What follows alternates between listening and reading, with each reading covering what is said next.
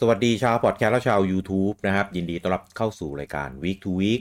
รายการที่เราจะมาพูดคุย และอัปเดตข่าวสารวงการ Nintendo ในรอบสัปดาห์ที่ผ่านมากันแบบสบายๆย่อยง่ายเป็นกันเอง และใน episode ที่ 157 นี้ พบกันกับผมลูกกี้คุณบูจังคุณเต้แล้วก็ลุงปอครับผม สวัสดีครับ หวัดดีครับ อันนี้มากันครบเลยนะครับต้อนรับกับมหกรรมที่เพิ่งจบไปสดๆร้อนๆในวันที่เราอัดกันนี้นะครับ กับ The Game Award 2023ยังไม่ได้ดูเลย เออ ก็ปีนี้เป็นงานที่ที่ยาวมากกว่าปีก่อนๆ เออ ปกติแล้วเวลามันเริ่มเนี่ย มันเริ่มประมาณแบบเจ็ดโมงครึ่งมันจะจบประมาณสิบโมงครึ่งอะไรประมาณนี้ เออ อันนี้ยาวไปแบบโหสิบเอ็ดโมงสิบเอ็ดโมงครึ่งไปนู่นมั้งถ้าผมจำไม่ผิด ยาวมาก เออแบบน่าจะประมาณสามชั่วโมงครึ่งได้ ของปปีระมาณนี้ประมาณสิบเอ็ดโมงครึ่งใช่ เพราะว่าเออทีวีผมมาส่งสิบเอ็ดโมงครึ่งพอดีอ๋อเออเออเออยาวมาก เพราะว่าปีเนี้ยมันมันมันใส่อะไรอะไรพวก trailer เกมอะไรเงี้ย เยอะกว่าปีก่อนๆปกติ คือเกมมาเปิดตัวเกมมา world premiere เออมาทำโปรโมทอะไรเงี้ยในในงานเนี้ยเยอะมากจนแบบ คือปกติแล้วมันจะเป็นงานประกาศรางวัล แล้วก็มี trailer เกมอะไรพวกเนี้ยมาเสริมเสริมเติมเติมๆใช่ไหมพอให้แบบมีบรรยากาศของงานเกมบ้างเออแต่อันเนี้ยคือแบบเป็นงานเปิดตัวเกมเป็นหลักแล้วก็มีงานประกาศเนี่ย เป็นรองจนหลายๆรางวัลอะต้องมารีบรีบประกาศ เออ หลายรางวัลแบบมาเอามารีบรีบประกาศเป็นแพ็คแบบประกาศแบบรัวๆๆๆๆอะไรอย่างเงี้ยผมเลยครับ เออก็เลยทำให้แบบ คือคือคือไม่ได้ไม่ได้ว่าที่เขาเรียงซีเควนต์อะ มันไม่ดีหรอกนะ เออ แต่ผมว่ามันงานมันมันดูผิดประเภทไปนิดนึงว่าง่ายๆเออผมเหมือนเหมือน priority ในงานในการประกาศรางวัลอะ มันถูกลดหลั่นเขาจ่ายตังค์เข้าใจ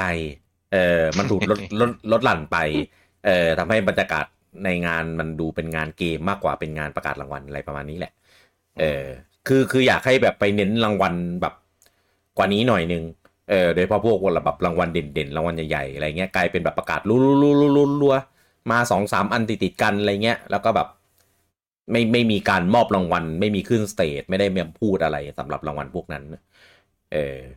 คือถ้าเป็นรางวัลพวกรางวัลแรกๆรางวัลย่อยๆรางวัล esport อะไรพวกนี้อะอันเนี้ยเราเข้าใจได้ เออหรือแบบอินดี้อะไรอย่างเงี้ยเออเขาก็ไม่ได้แบบมีทีมงานอะไรมาแบบเข้าร่วมอะไรอย่างนี้อยู่แล้ว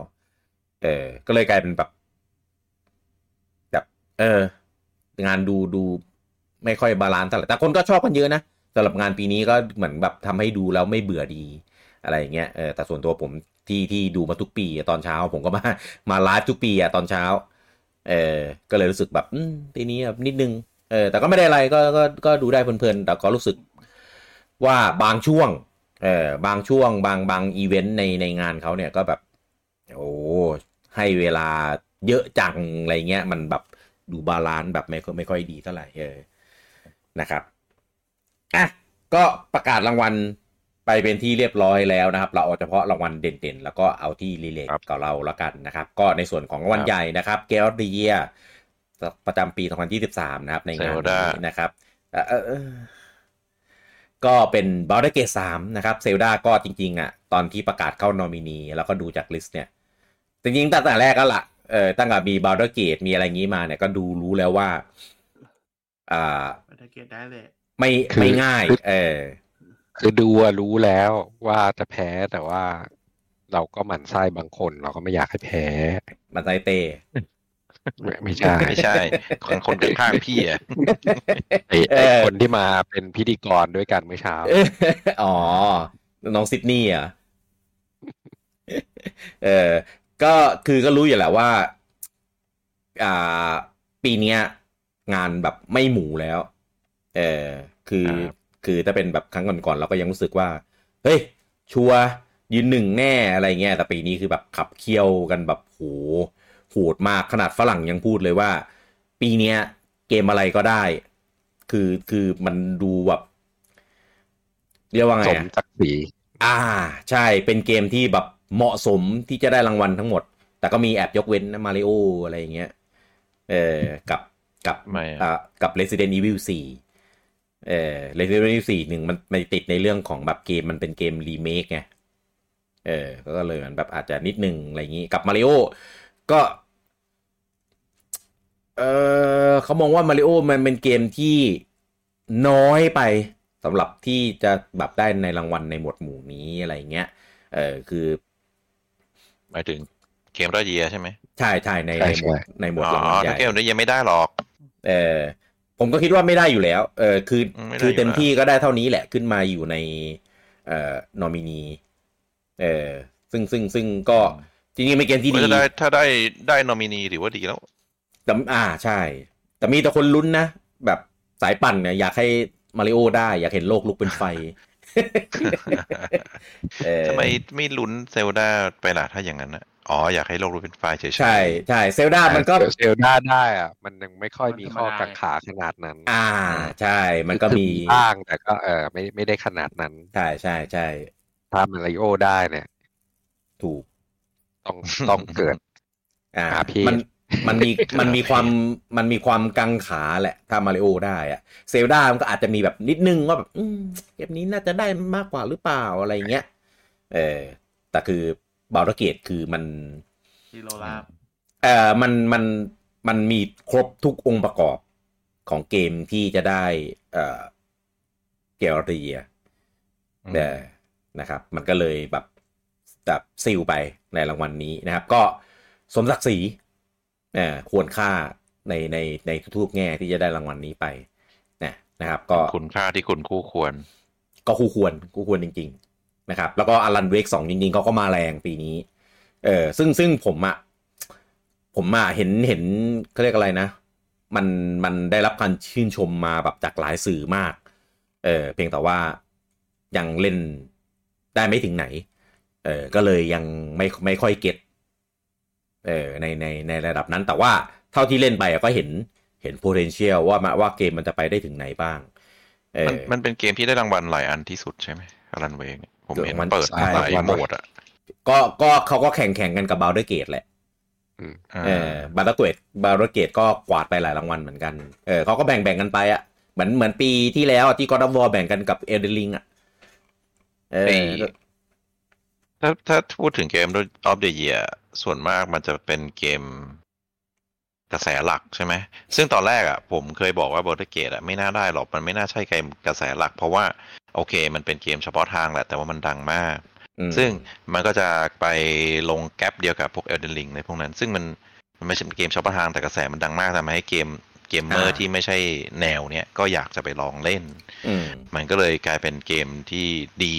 แล้วก็กึ่งกึ่งจะแมสด้วย ด้วยด้วยชื่อเสียงได้ไหมด้วย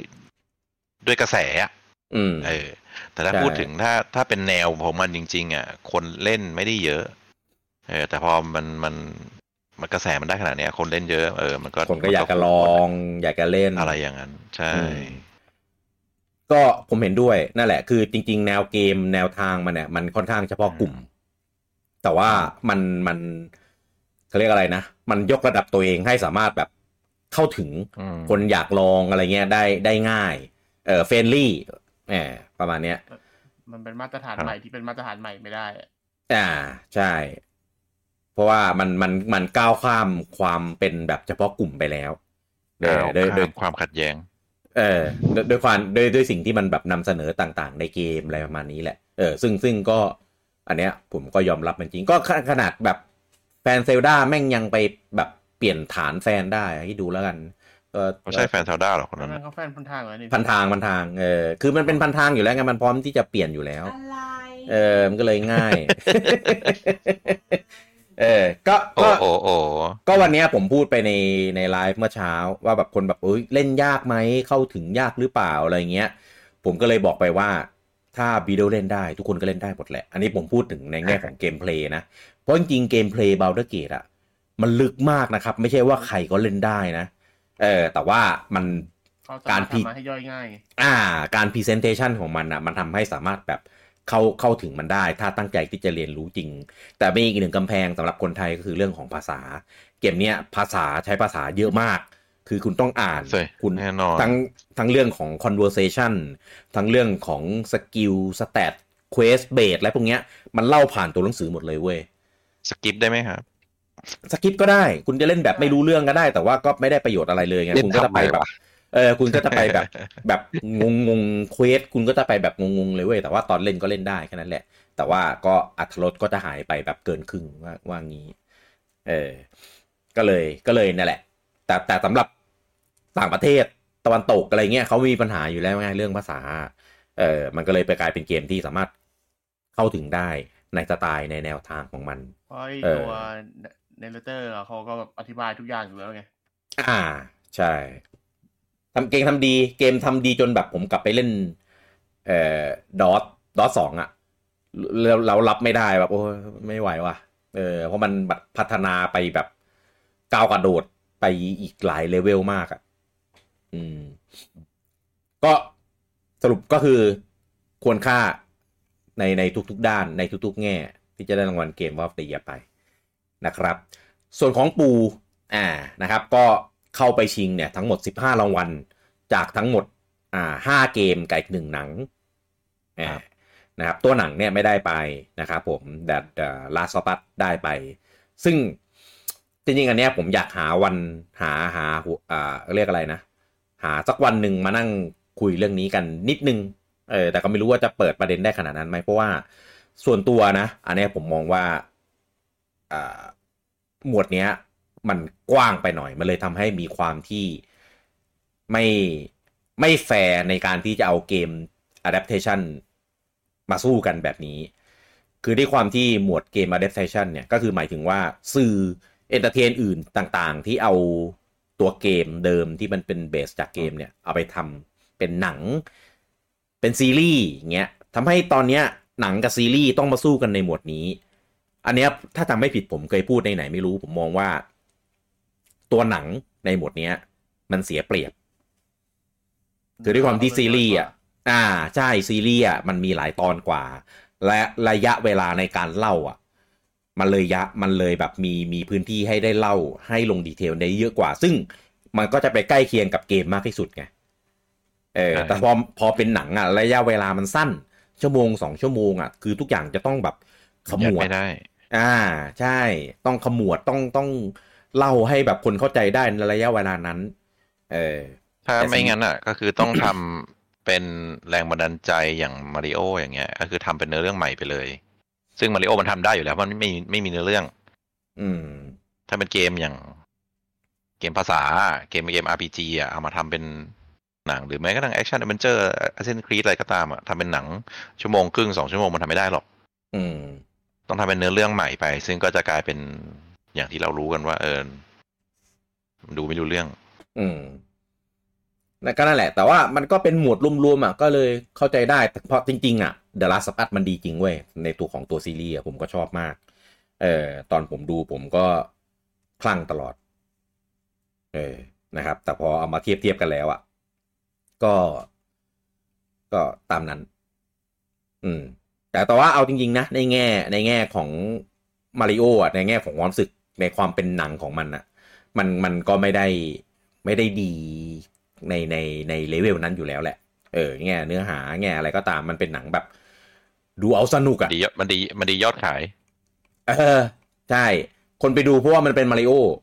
นั่นแหละอืมเออ แต่ว่า The Last of Us มันดีในแง่ของแบบการเล่าเรื่อง story character บทบาทของคนเล่น การเอา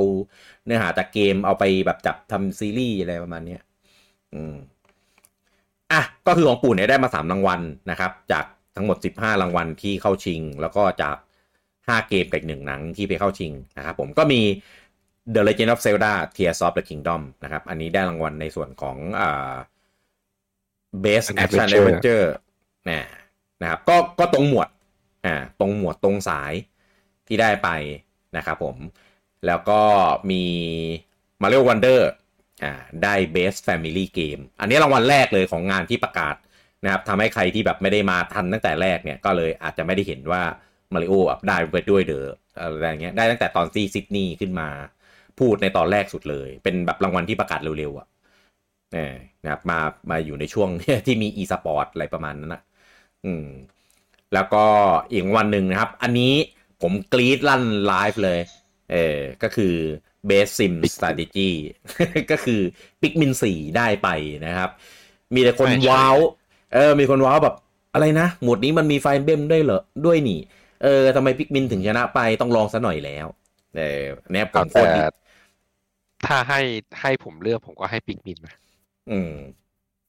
จริง เพราะว่า element ของความเป็นซิมเป็น strategy ในไฟเบมหลังๆ ผมว่าก็ อ่อนไปเยอะนะ มันไปเน้นในส่วนของเรียกว่าอะไรนะ life sim อะ การ interact กับเหล่าตัวละครอะไรพวกเนี้ยบางทีก็ไม่ได้เรียกเน้นหรอกแต่ผมว่ามันใส่มา ใส่มาเยอะไปหน่อยใส่เออ ใส่อะไรมาเยอะไปหน่อยใช่อ่าใช่ ในในในฉากในส่วนที่เราได้วางแผนจริง ๆ ก็มันทำไม่ได้มีอะไรแบบได้วางแผนอีกรอบหนึ่งมันโดนเออลดโดนลดบทบาทไป เออ มันไม่ได้มีอะไรแปลกใหม่เพิ่มด้วยอะอืมในในจุดนั้นนะเออกลายเป็นว่า เหมือนกับ คือคืออาจจะไม่ได้มาตรฐานต่ำลงแต่ว่าจืดจางเหมือนเดิม คือไม่ไม่ได้มีอะไรที่มันแบบว้าวมันอะเป็นเน้น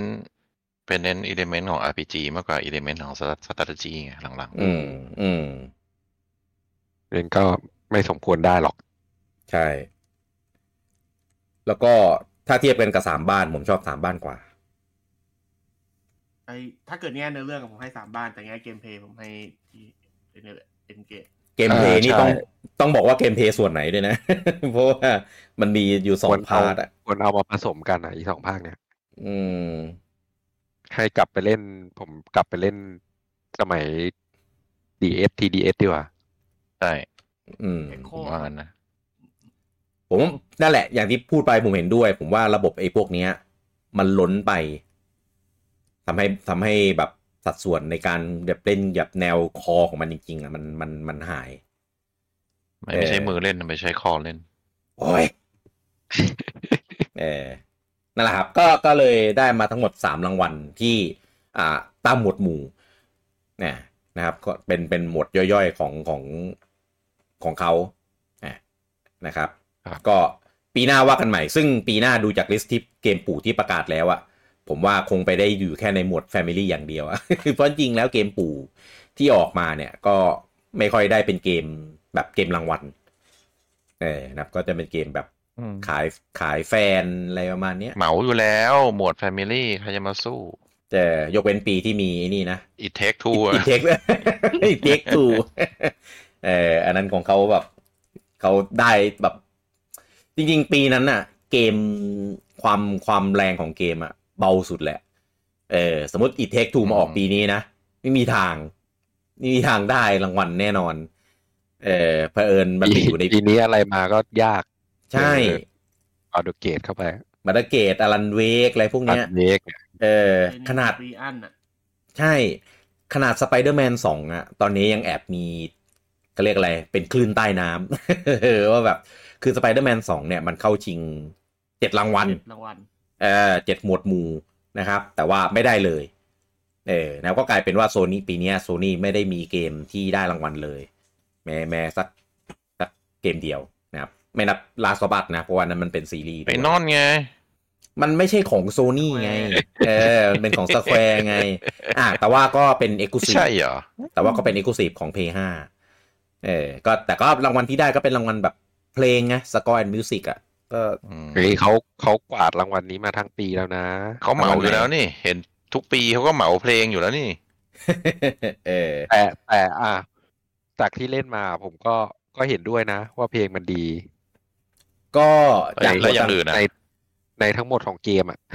เออดิไม่เพลงมันดีหรือมันดีแค่เพลง ไม่เอาไว้ดีดีเอาผมพูดว่าเพลงมันดีพอละเออๆโอเค บูจังมันปะบูจังมันปั่นไงลุงบอเออลานทัวร์ผมกว้างมาเลยก็ก็ถ้าถามผมผมก็มองว่าในหมวดต่างๆที่มันเข้าชิงอะนะผมว่าได้ได้อันเนี้ย เหมาะสมกับตัวมันสุดแล้ว อ่านั่นแหเอละอใช่ อืมตามนั้นเราเรารีบไปดีกว่า เราอย่ามาอยู่ตรงนี้นาน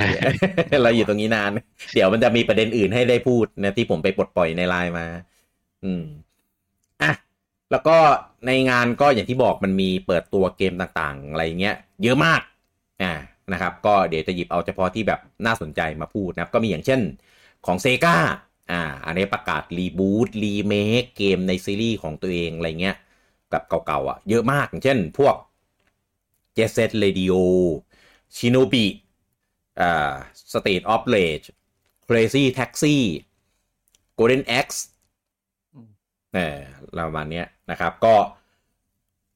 คือปล่อยเป็นคลิปแบบ คือความยาวประมาณนาทีครึ่งอะ่ะแต่ว่าอืมเอ่อเวนเวนไปซะห้าสิบวิเออนะครับฮะที่เหลือหลังๆ ก็เปิดเป็นแบบรัวๆเร็วๆเออให้ดูเกมละนิดละหน่อยแบบหลาย ๆ เกมรวมๆกันนะเออนะครับเขาใช้ชื่อโปรเจกต์นี้ว่าเป็นโปรเจกต์ next level เออนะครับ ก็จะเอาโปรเจกต์อ่าเกมเก่าๆ เกมคลาสสิกที่มีชื่อเสียงในสมัยอดีต สมัย Mega Drive สมัยแบบเครื่อง Saturn อะไรเงี้ยเออเอามาreboot remake ในในตามยุคสมัยนะครับ ก็ ก็โอเคนะ อย่าง Golden Axe กลายเป็นแบบอ่า action hack and slash มุมมองแบบ third person อะไรอย่างเงี้ยเออก็ก็แปลกดีเออก็ดีชิโนบินะ Shinobi ก็ทำเป็นแบบเป็นภาพกราฟิกแบบ 2D เออแต่เป็น side scroll เหมือนเดิมอะไรเงี้ยเออ แล้วก็อย่าง Crazy Taxi กับ j e s e r i d o เนี่ยมันเป็นมันเป็น 3D อยู่แล้วไงอ่าก็มาทำใหม่กราฟิกตามยุคสมัย เออ Streets of Rage อะไรอย่างเงี้ยเออที่มันเป็นแบบ beat 'em up เออก็เอามาทำทำกราฟิกทำ gameplay ใหม่ตามยุคสมัยนะครับต้องต้องดูตัวเต็มๆอีกทีหนึ่ง เพราะว่าไอ้พวกเนี้ยไม่ได้แปลว่าเอามา reboot remake ทำกราฟิกใหม่แล้วมันจะ ดีดีได้ในยุคสมัยของมันนะเออคือตัว gameplay มันต้องดีในตัวด้วย ไม่ใช่ว่าเอาคลาสสิกเอาชื่อมาแบกแล้วเขาจะจะทำเขาจะรีเมคแค่ไหนฮะรีเมคทำใหม่เลยหรือทำใหม่เลยทำใหม่หมด ไม่ไม่เอ่อทำใหม่แบบคงความเดิมหรือทำใหม่ทำเป็นเกมใหม่ ภาคใหม่อะไรเลยอย่างนั้นอะไม่รู้อะ ดูจากที่คลิปที่มันเออเอามาโชว์อะยังยังยังไม่สามารถตอบเพราะว่าได้ เพราะว่าเซกามันจะอืมชอบมีนิสัยในการทำใหม่แต่เหมือนของเดิมอยู่ อ่าอ่าใช่ อันนั้นแหละที่กังเอวลอเออก็ถ้าออกคือมามันเป็นจะแบบไม่มันจะไม่มันจะไม่เหมือนอย่างค่ายอื่นบางค่ายอะรีเมคก็คือการรีเมคใช่ปะก็คือ เอามาทำใหม่เลย อืม เป็นเป็นแค่อ่า แรงบันดาลใจทำใหม่หรือภาคใหม่อะไรไปเลยอืมแล้วก็มีอีกแนวหนึ่งก็คือทำใหม่ของของปู่อะอืมอืมปู่ทำใหม่ของปู่คือเหมือนหนึ่งตอนหนึ่งเฟดฟูไงเออเฟสก็ฟูไม่ใช่ก็ฟูบางทีก็เกินไป เออมีหลายเจ้าเออที่ทำเฟสฟูอะใช่ใช่ซึ่งก็แล้วเป็นก็มันก็แล้วแต่ความลงตัวว่าอืมมันลงตัวยังไง แต่ก็ต้องใช่ต้องต้องดูแหละว่า เขาจะทำยังไงแต่เซกาเอ่อ แต่ว่าไม่ใช่แต่เรายุคสมยุคนี้ก็เป็นยุคแห่งการเอาของเก่ามาขาย เพราะว่าอืมทำอะไรใหม่ ๆ อะ มันลงทุนเยอะ แล้วมันมีสิทธิ์จะแป๊กสูงอืมก็เลยอืมลองดูครับ แล้วก็อืมอีกอีกเกมหนึ่งอ่า อันนี้เราข้ามไปที่ท้ายงานเลย อันนี้เป็นเทรลเลอร์สุดท้ายเกมปิดท้ายงานนะครับ กับ Monster Hunter Wilds เออครับจริง ๆ อันเนี้ยมันมีลีกมาก่อนหน้านี้นิดนึงแล้วเออจริง ๆ ผมไม่เชื่อด้วยเพราะว่าชื่อภาคมันดูแบบอทำไมมันเป็นตัว W อีกแล้วมันภาค World อะไรอย่างเงี้ยเออปรากฏว่าแม่งแม่งจริงเว้ยเออก็ปล่อยคลิปเป็นอ่ามีทั้งคัดซีนเออแล้วก็เกมเพลย์ที่เป็นสคริปต์อ่านะครับผมก็เป็นภาคที่หกอย่างเป็นทางการอ่า นะครับเพราะว่าตอน World เนี่ยเป็นภาคห้าใช่ไหมเออเนี่ยก็ก็นับเป็นมังกรหกหัวเออเป็นภาคหกเออก็มีโลโก้ที่แบบโอ้โหเลขหกชัดเจนมากเออมันมันตอนภาคเวิร์ก็จะมีซ่อนซ่อนเลขห้าอยู่อะไรประมาณนี้มังกรหกหัวเออเอ่อแล้วก็มีคีย์สัตว์อ่านะครับ คือตอนตอนภาควูเนี่ยมันก็มีคีย์สัตว์แหละ เออแต่ว่ามันเป็นเหมือนว่าขี่เพื่อไปจุด A A ไป B อะไรประมาณนี้เฉยๆมีภาคไรส์เนี่ยที่ขี่ได้อิสระที่เป็นขี่ม้าเออนะแต่ว่าอันเนี้ยก็เป็นเหมือนแบบเป็นแย้นะนะครับแต่ว่ามันก็เพิ่มเรื่องของแบบล่อนได้เออเข้ามา แล้วก็กระมอนใช่ไหมเออขี่เอ่อโคไลดอนนะโคไลดอนเออแล้วก็อ่าไม่ไม่เห็นโชว์ระบบอ่าการใช้วายบัคนะ นะครับ แต่ว่าก็มีมือดีไปแคปภาพมาว่าเห็นตัวตะเกียงหิ่งห้อย เหมือนในภาพวูอ่าแล้วก็ตัวที่ที่มือเนี่ยมีสลิงเหมือนแบบในภาควูอ่าแต่ว่าในในคลิปเนี่ยไม่ได้ไม่ได้โชว์นะครับ ในในคลิปเนี่ยโชว์ว่ามีขี่มอนแล้วก็มีเรื่องของสภาพอากาศอ่านะครับ มีแบบพายุทราย มีอ่าฟ้าผ่าอะไรประมาณเนี้ยเออนะครับแล้วมอนก็เหมือนแบบเปลี่ยนรีแอคไปตามสภาพอากาศอะไรประมาณนี้เออคิด คิดว่าอันเนี้ยน่าจะเป็นเรื่องของระบบใหม่ที่เพิ่มเข้ามานะครับ แล้วก็โลกของเกมอะภาคเนี้ยดูกว้างมากคือ คือตอน World เนี่ยมันยังเป็น Open World แบบหลอกๆ มันยังมี Transition ระหว่างแมปอยู่ ตอน Rise เนี่ยเป็น Open วางโซน Field อ่าใช่เป็นแบบโซนหนึ่งกว้างๆ แต่ว่าก็ก็ไม่ได้ไม่ได้ใหญ่มากขนาดแบบแนวเกม Open World ขนาดนั้น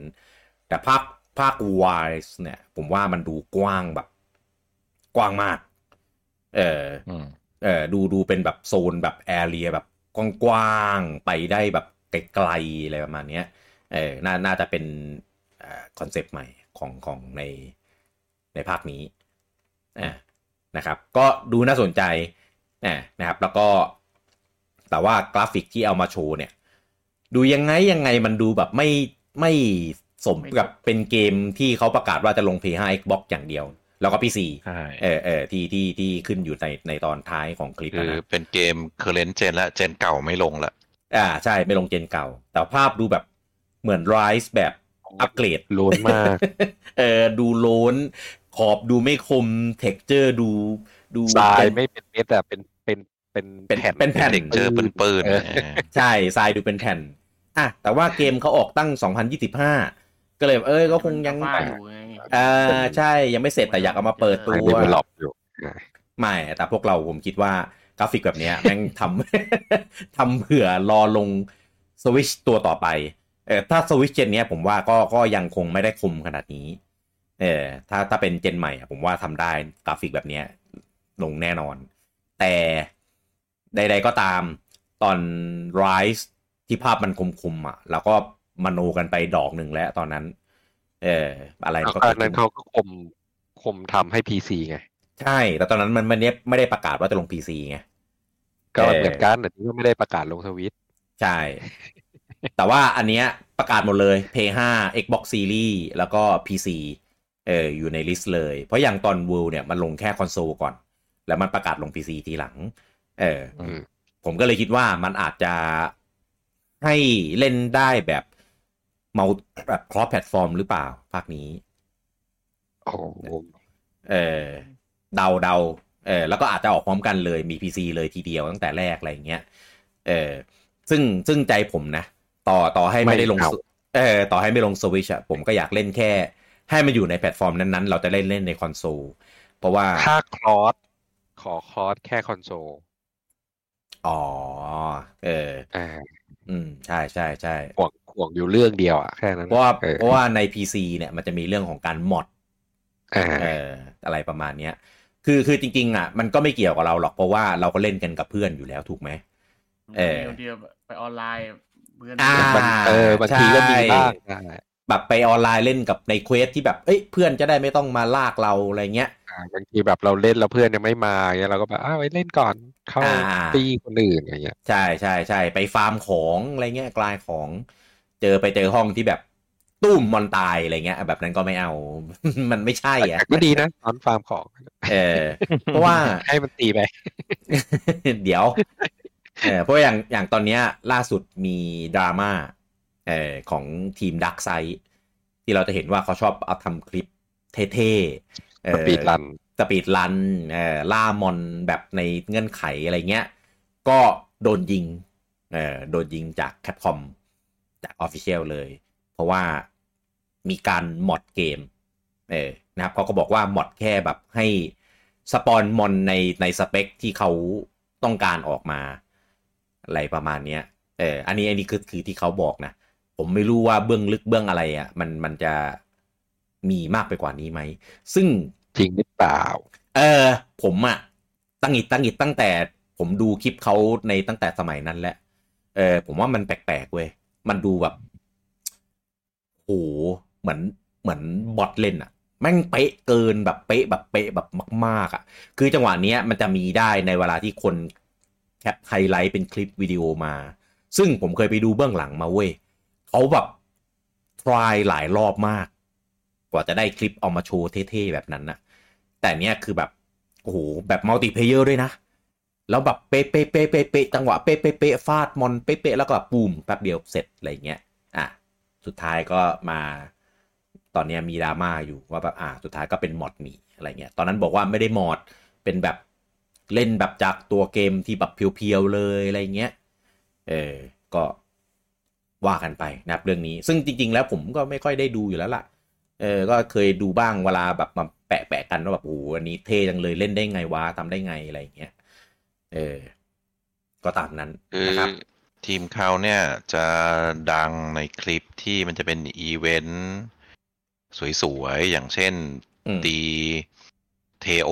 แล้วระเบิดตู้มพร้อมกับมันตายพอดีอะไรเงี้ยแล้วก็อ่าอ่าอ่าหันหันมาโพสเท่ๆอะไรเงี้ย หรือว่า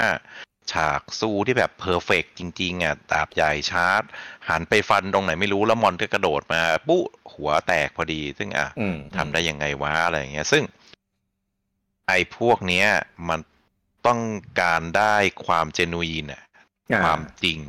ครับเออถ้าบอกว่า เอ้ย มีการมอดเกิดขึ้นอะอืมความน่าเชื่อถือของของของกลุ่มของ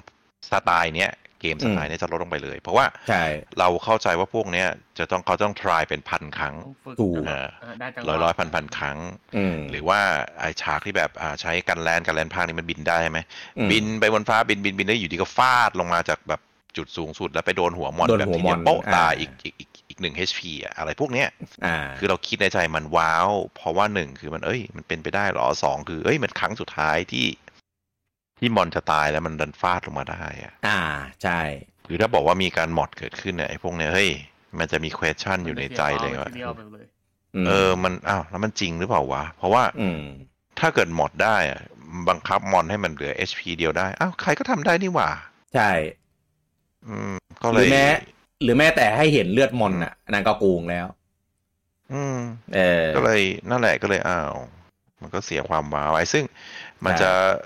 ต้องเลือกหนาบานไงก็ก็อีกเรื่องหนึ่งนะอืมเออว่าจะเขาจะทำแค่ไหนหรือทำยังไง แต่ว่าเอ่อพูดในแง่ของแคปคอมหรือผู้พัฒนาเกมอะไรก็ตาม อืม เอ่อ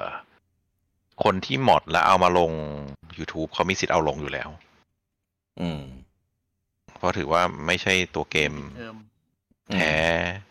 แท้แท้เออครับก็ก็ เขามีสิทธิ์เอาลงอยู่แล้ว เป็นเป็น property ของเขานี่ อืม อืม ซึ่งโดยจริง ๆ แล้วอะผู้ผลิตเกมมีสิทธิ์เอาลงทุกคลิปอยู่แล้ว อืม เพราะว่ามันอยู่ในกฎที่เป็น fair use อืมอ่าซึ่ง fair use เขาก็ต้องเคารพผู้อะไรนะ ผู้ผลิตอืมเออเพราะผลิตเกมเพื่อให้คนมาเล่น ไม่ใช่คนเอาไปอ่าผลิตต่ออะไรอย่างเงี้ยอ่าถ้าถ้าเราเคลมว่าเป็น fair use ก็ต้องแฟร์ อืมอ่า ตามชื่อเลย ก็ต้องแฟร์แฟร์แฟร์ทั้งสองฝ่าย อืมอืมไม่มีใครเสียผลประโยชน์อืมเออพอบอกว่ามีการ mod มีอะไรแล้วไม่ใช่แล้วไงเออก็อืมก็มีสิทธิ์จะเทคดาวลงได้ อืม ประมาณนั้นครับ ครับ ก็อะไรก็ว่าว่ากันไปนะครับ ส่วนตัวผมอืมก็ไม่ได้มีความเห็นขนาดนั้น แต่ผมเห็นด้วยกับบูจังอย่างหนึ่งคือ ถ้ารู้ว่ามีเรื่องของมอดอะ คือถ้ายอมรับหนึ่งอะ แล้วสองสามสี่ห้าที่ไม่ได้พูดอะ เราก็ไม่มีทางรู้ไงว่าทำหรือไม่ทำอะไรเงี้ย เอออย่างเลือดเลือดมอนเงี้ยคือแบบรู้ได้ไงอะว่า mon แบบตีทีหนึ่ง mon แบบตายแน่นอนอะไรเงี้ยคือแบบ ใช่ไหมเอออืม ก็เลยจะเสียความน่าเชื่อถือตรงนั้นไปเยอะใช่รู้สึกแบบแบบไม่น่าเชื่อถืออะตามนั้นอืมมันเออทำให้ community ของคนที่แบบเออตั้งใจทำจริงก็โดนจ้าไปด้วยใช่ใช่ประมาณนั้นนะครับ ก็ก็ตามนั้น ซึ่งถามนะครับว่าคนอื่นทำไหมผมว่าก็มีคนทำมีแต่จะจับได้ไหมแค่นั้นเอง อืม ต้องดูว่าทำมาในประเภทไหน ถ้ามาทำเป็นไกด์สอนคอมบูสอนแบบเรื่องของอะไรอะจังหวะมอนอะไรอย่างเงี้ยคือคือเจตนาดีอะเออ อันเนี้ยเข้าใจได้ เพราะว่าถ้าเกิดแบบไปหาจริง ๆ แล้วอะอาจจะหาจังหวะอะไรเงี้ยมาสอนยากอะไรประมาณนี้ไงแต่นี่คือทำมาอวดอะทำมาโชว์ความเท่อะ แต่แบบไม่ได้ไม่ได้เท่ด้วยตัวเองอะไรมาเนี้ยมันก็จะแบบเออทำทำไมวะ เออพอมีการเทคดาวน์แล้วอะมันก็จะโดนหมดไงใช่ถูกเพราะไกลก็ต้องโดนด้วยเพราะว่าไม่งั้นมันจะคือกลายเป็นสองมาตรฐานไปอีกที ใช่ใช่เข้าใจเออคือคือตามความเห็นของผมไม่เฉยแหละผมดูที่เจตนาไงแต่ถ้าเกิดในตามความผิดถูกอะมันก็ตามนั้นแหละตามที่เต้พูดนะครับใดๆก็คือ Monster Hunter Wilds เนี่ยไม่ได้ประกาศว่าจะลง Switch นะครับ แต่ว่า พวกเราค่อนข้างค่อนข้างมั่นใจว่า ภาพแบบเนี้ยลงแน่จะลงเออลงแน่นอนเพียงเดี๋ยวมาในสวิเทตรลช์เลอร์ไหนเปิดตัวสวิตสองไง แต่ว่าไม่ไม่ได้ลงนะ มีมามีมาจะไม่ได้ลงนะ เออ เพราะว่าคือตอนเนี้ยมันมันไม่ได้มีบอกว่าจะลงสวิชเพราะว่ามันไม่ได้ลงสวิชตัวปัจจุบันไงแล้วก็อีตัวถัดไปเนี่ยมันยังไม่ได้เปิดตัวไม่ได้ประกาศมันเลยพูดไม่ได้ เออก็เดี๋ยวรอประกาศเปิดตัวก่อนแล้วเดี๋ยวค่อย ค่อยลง เพราะว่ามันมี ผมเห็นมีกระแสอยู่ว่า ไอ้ Monster Hunter Wilds เนี่ย ที่มันต้องขยับไปในปี 2025 เนี่ยพราะรอสวิชตัวใหม่ของปูขาย เออ ก็เลยต้องต้องเลื่อนไปขนาดนั้นนะครับ เพราะว่าถ้าเราถ้าเราติดตามมาตลอดจะเห็นได้ว่าอีกตัวเกมเนี้ยในชื่อเดิมของมันนะ Monster Hunter Paradise ใช่ไหมเออมันมันมันมีข้อมูลมานานมากแล้ว เออ นะครับ แต่ว่าอันเนี้ยขยับไปขายถึง 2025 เนี่ย ผมก็เลยคิดว่านั่นแหละ คงคง มีคงเกี่ยวข้องแน่นอนอะ่ะ เออ แล้วก็ Monster Hunter อะที่ที่มันมันออกมาเนี่ยส่วนใหญ่ก็เขาก็ยังคงอยากให้มันเล่นบนเครื่องพกพาได้อะไรเงี้ยละมั้งแล้วก็ ถ้าลงสวิชเนี่ย ผมว่าก็น่าจะทำตลาดในของฝั่งญี่ปุ่น ได้ได้ดีด้วย เออรวมถึงแบบได้ในตลาดพกพาด้วยอะไรประมาณนี้อะก็ว่ากันไป อันนี้ก็เราก็คาดเดานะ ไม่รู้ว่าสุดท้ายออกแล้ว จริง ๆ มันจะเป็นยังไง เอออาจจะไม่มีก็ได้ อาจจะไม่ลงจริงก็ได้นะครับอะไปข่าวต่อไปนี้เป็นอัปเดตข่าวจากทางของฝั่งปูนะครับ อันนี้มีกันหลายอย่างเลยทีเดียวนะครับข่าวแรกก็คือ อันเนี้ยผมงงมากว่าปู่มาประกาศทำไมวันนี้ตอนนี้ ช่วงเวลาของ The Game Awards วะเออคือไม่ดูสถานการณ์บ้านเมืองเลยเหรอ ก็คือประกาศเกมอ่าเข้าใหม่นะครับ ในของอ่าอ๋อเครื่อง N64 เออนะครับสำหรับสมาชิก NSO Expansion นะครับ ก็คือมี 3 เกมนะครับ ตอนแรกประกาศว่าจะมีเกมเดียวก็คืออ่า Jet Force Gemini เนี่ยนะครับตอนนี้กลายเป็น 3 เกมนะครับ ก็คือมี Harvest Moon 64 ซึ่งซึ่งเคยลงในของอาญี่ปุ่นมาก่อนแล้วเออในชื่อ Bokujo Monogatari 64 เนี่ยนะครับอันนี้ก็เป็น Harvest Moon 64 เป็นภาคก่อน ที่จะ remaster ไปเป็น Harvest Moon Back to Nature เอออันนี้จะเป็น original เออผมไม่เคยเล่นนะเวอร์ชันนี้ ผมไม่รู้ว่ามันต่างจาก Back to Nature ยังไง เออก็ก็อยากรู้เหมือนกันเออแต่ไม่รู้จะเล่นไหวไหมเพราะว่าเกมนี้มันก็เก่าแล้ว Quality of Life ก็นะ อืม แล้วก็มีพันแปดสิบองศา เออผมเรียกชื่อนี้แล้วกันนะครับ ที่เป็น snowboarding เออหนึ่งศูนย์แปดศูนย์องศานะครับ เอ่อ หนึ่งตัวผสม degree degree เอ่อ ก็จะเป็นเกมแนว sport snowboarding เอ่อนะครับ เป็น extreme นะครับ แล้วก็มีอ่า Jet Force Gemini Gemini นะครับสามเกมนะครับ อัปเดตเข้าแล้วในสำหรับอ่าสมาชิก NSO ในส่วนของเครื่อง Nintendo 64 นะครับ แล้วก็ก่อนหน้านี้นะครับมีประกาศว่าซุยกาเกมนะครับ เกมแตงโมอ่านะครับ จะเข้าเป็นเกม Trials นะครับ ให้ได้ไปลองเล่นกันนะครับ จริงๆเข้าแล้ว นะครับตั้งแต่วันนี้นะครับจนกระทั่งถึงวันที่ 11ธันวาเนี่ยนะครับจริงๆเกมไม่แพงมากนะนะครับก็ซื้อเล่นได้ไม่ไม่อะไรแต่ว่า ถ้าเกิดยังไม่ได้แบบอยากจะซื้ออยากก็กลัวแบบซื้อแล้วเล่นไม่คุ้มอะไรเงี้ยเออก็ไปลองในส่วนของเกม Trials กันก่อนได้นะครับสตงสแตทอะไรเงี้ยมันก็ยังเก็บไว้อยู่เพราะว่าเป็นเหมือนเกมเต็มเออนะครับเกมมันเล่นแบบจบเป็นตาตาอยู่แล้วล่ะนะครับแล้วก็มีอ่าเฟิร์มแวร์อัปเดตอ่า เวอร์ชันใหม่นะครับ 17.0.1 นะครับ ไม่มีอะไร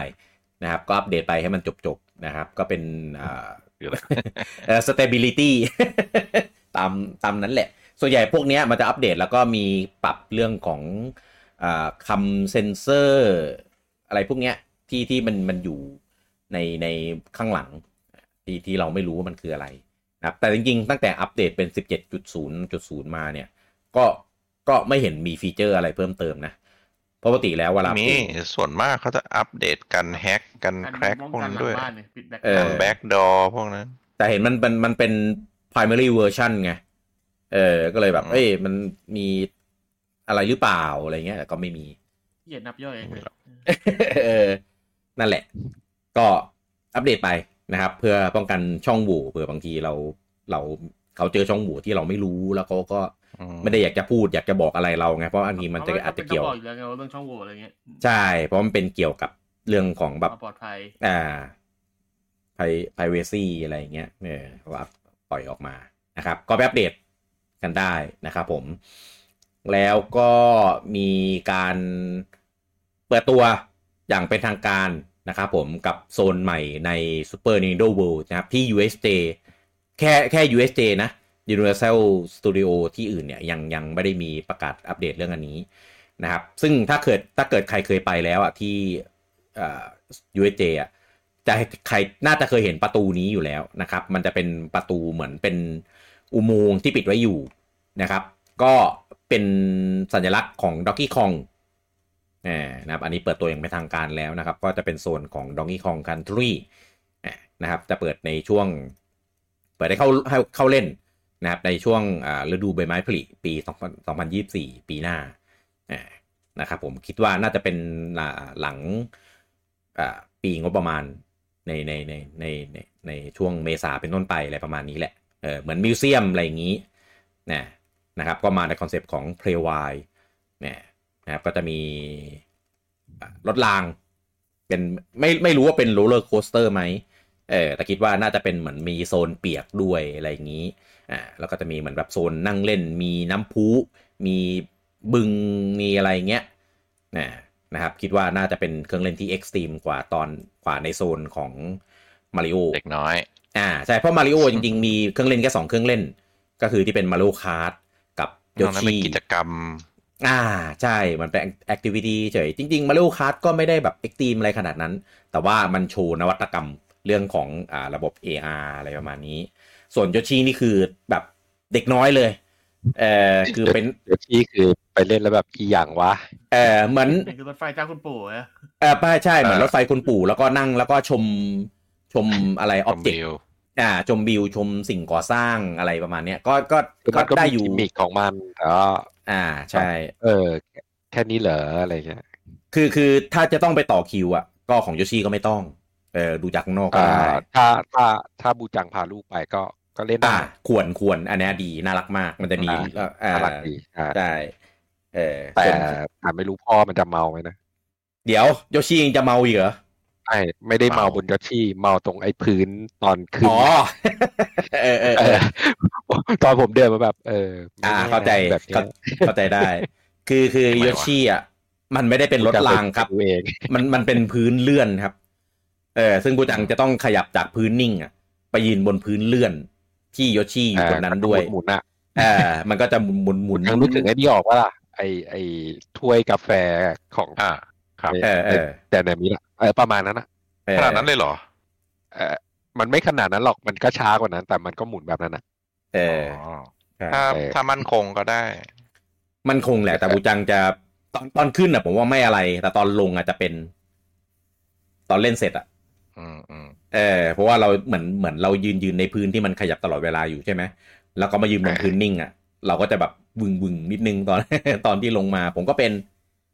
เออแต่ผมไม่อาจจะไม่ได้เป็นระดับบูจังไงแต่บูจังเนี่ยไม่รู้อืมโอ้ถ้าพี่เป็นผมจะเหลือเลยแต่ผมเป็นนิดเดียวเพราะว่ามันก็แค่เหมือนแบบมันก็ก็ต้ก็องก็ก็พี่เป็นนิดเดียวผมคงเป็นเยอะไงเออแต่แต่บูจังต้องพาลิสาไปขึ้นไงอืม เออให้แม่มันพาไปสิครับ เออรอดทางนั้นรอดแล้วเฮ้ยเออปล่อยให้เมียไปต่อแถวยาวๆคนเดียวได้เหรอเออได้ซื้อซื้อไอ้นี่ซื้อไอ้นี่ไว้ ซื้อซื้อพาร์ทซื้อพาร์ทไว้จะได้ไม่ต้องต่อแถวแล้วก็ให้เมียกับลูกไป เพราะว่ายังไงที่นั่งมันอืมขึ้นได้แค่สองคนอยู่แล้วล่ะ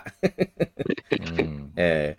อะก็ถ้าใครอยากลองไปเล่นในโซนของ Donkey Kong นะครับ ก็เดี๋ยวรอเจอกันได้นะครับในช่วง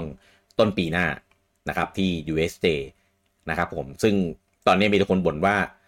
เอ่อทุกวันนี้ก็คิวยาวเหยียดคนแน่นเอียดข้างในจนถ่ายรูปอะไรจะไม่เห็นอยู่แล้วเออเออแต่แต่ถ้ามันยังใช้คิวเดียวกันอะเออผมว่าก็ดีนะมันก็กระจายคนออกไปนะ แต่ว่ามันเป็นคอขวดไง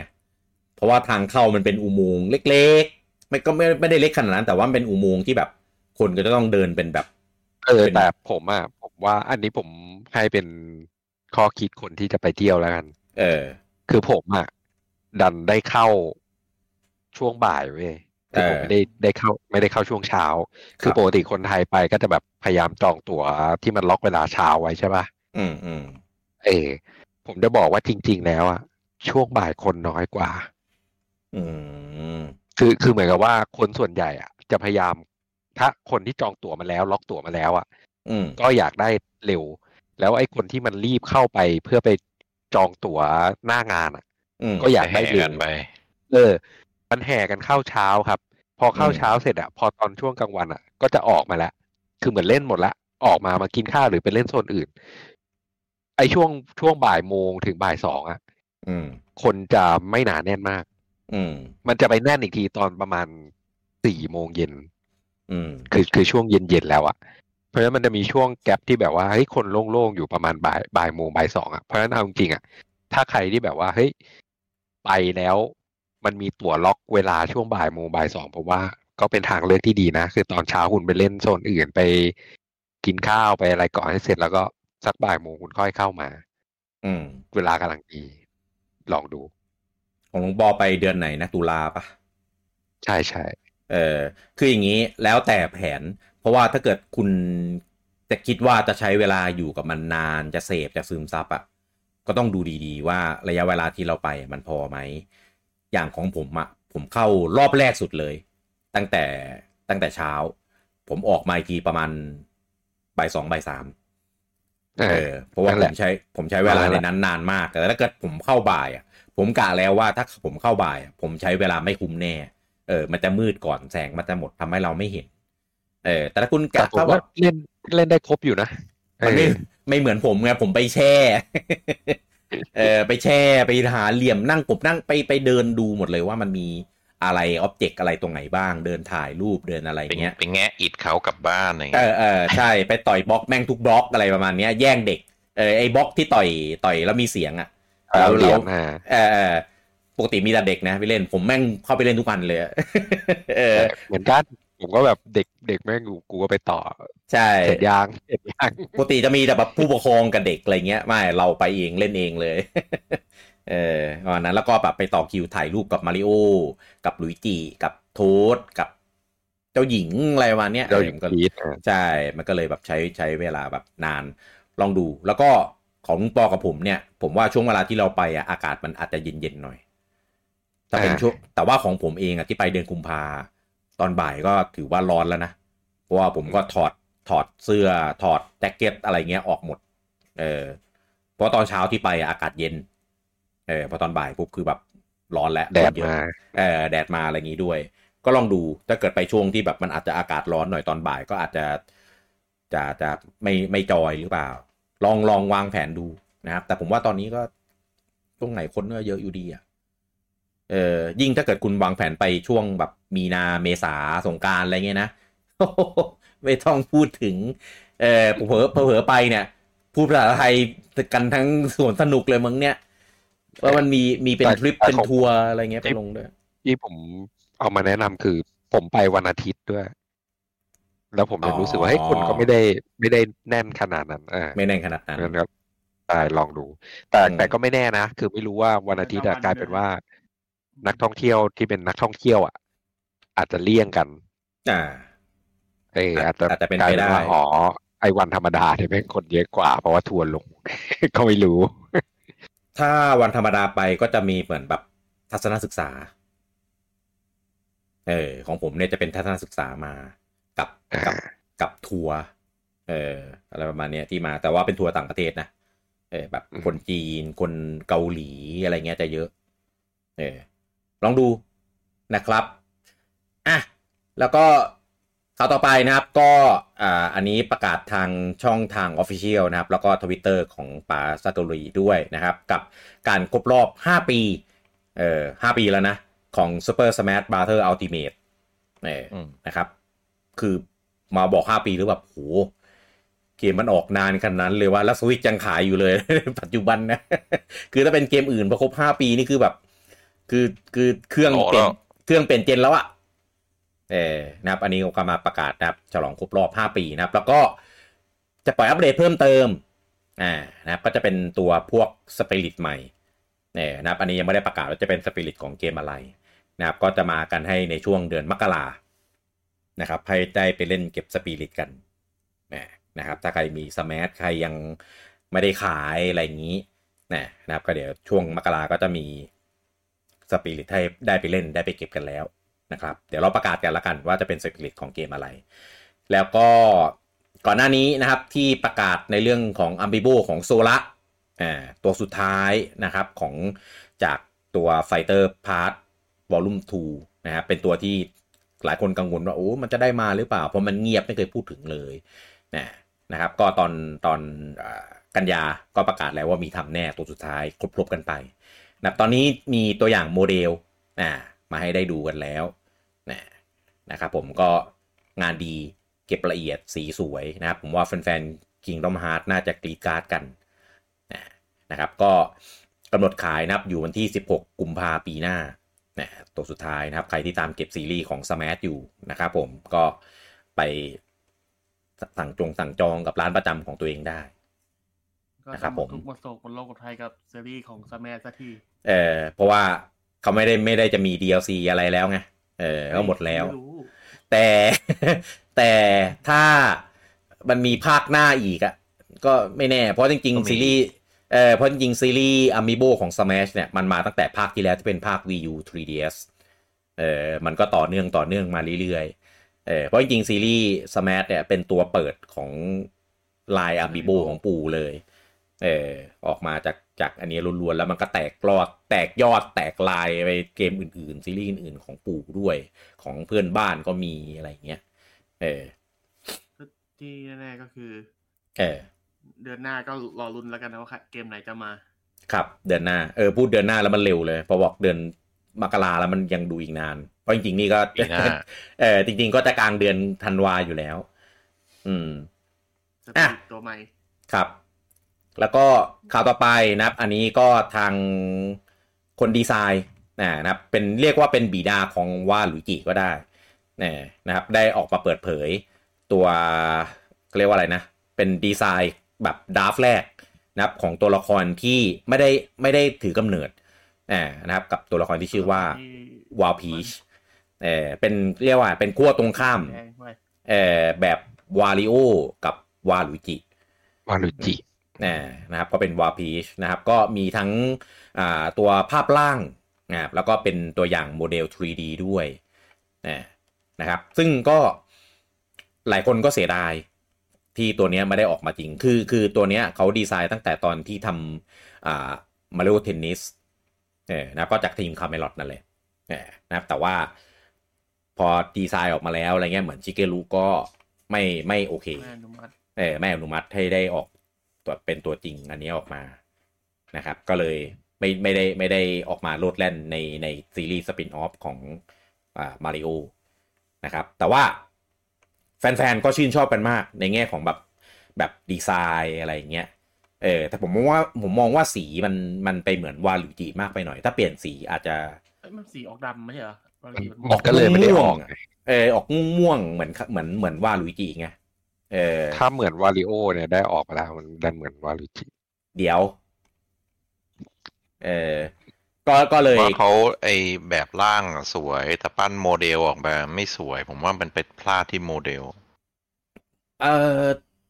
ด้วยแต่ความเข้าที่ใจแหละว่าโมเดลในสมัยนั้นนะมันได้แค่นั้น อ่าใช่ เพราะว่าเกมมันลงแบบ N6 N64 เกมคิวอะไรอย่างไอเงี้ยตัว ลายของเสื้อก็หายหรือไอตัวตุ่มตุ่มตุ่มตุ่มก็กลายเป็นแทนที่จะตุ่มเล็กๆก็กลายเป็นตุ่มหลอดไฟเบิ่มเลยอะไรเงี้ยมันก็มันก็ดูไม่เข้าเท่าไหร่ก็เหมือนของเจ้าหญิงพีชไง ที่จะมีเป็นอ่าแบบเออเจมอยู่ตรงอกอะไรเงี้ย ไม่ไม่ไอตุ่มข้างๆ ตรงแขนตรงขาตุ่มข้างๆ แล้วก็อ๋อแล้วก็อีกอย่างผมว่าคอนเซปต์ของ Wa มันต้อง มันต้อง ดู เอ่อใช้คำอะไรดูดูเลวร้ายอะดูร้ายกว่านี้ใช่ไหมเออ อันนี้มันมันกลายแบบก็หน้าเดิมนี่หว่า อันนี้มันเป็นหน้าแค่เปลี่ยนชุดนิ่งๆไงเรายังไม่เห็นเออตอนมันเคลื่อนไหวอะอาจจะ อาจจะเป็นออไม่ได้ อาจจะเป็นแนวร้ายลึกก็ได้ เราไม่รู้หรอก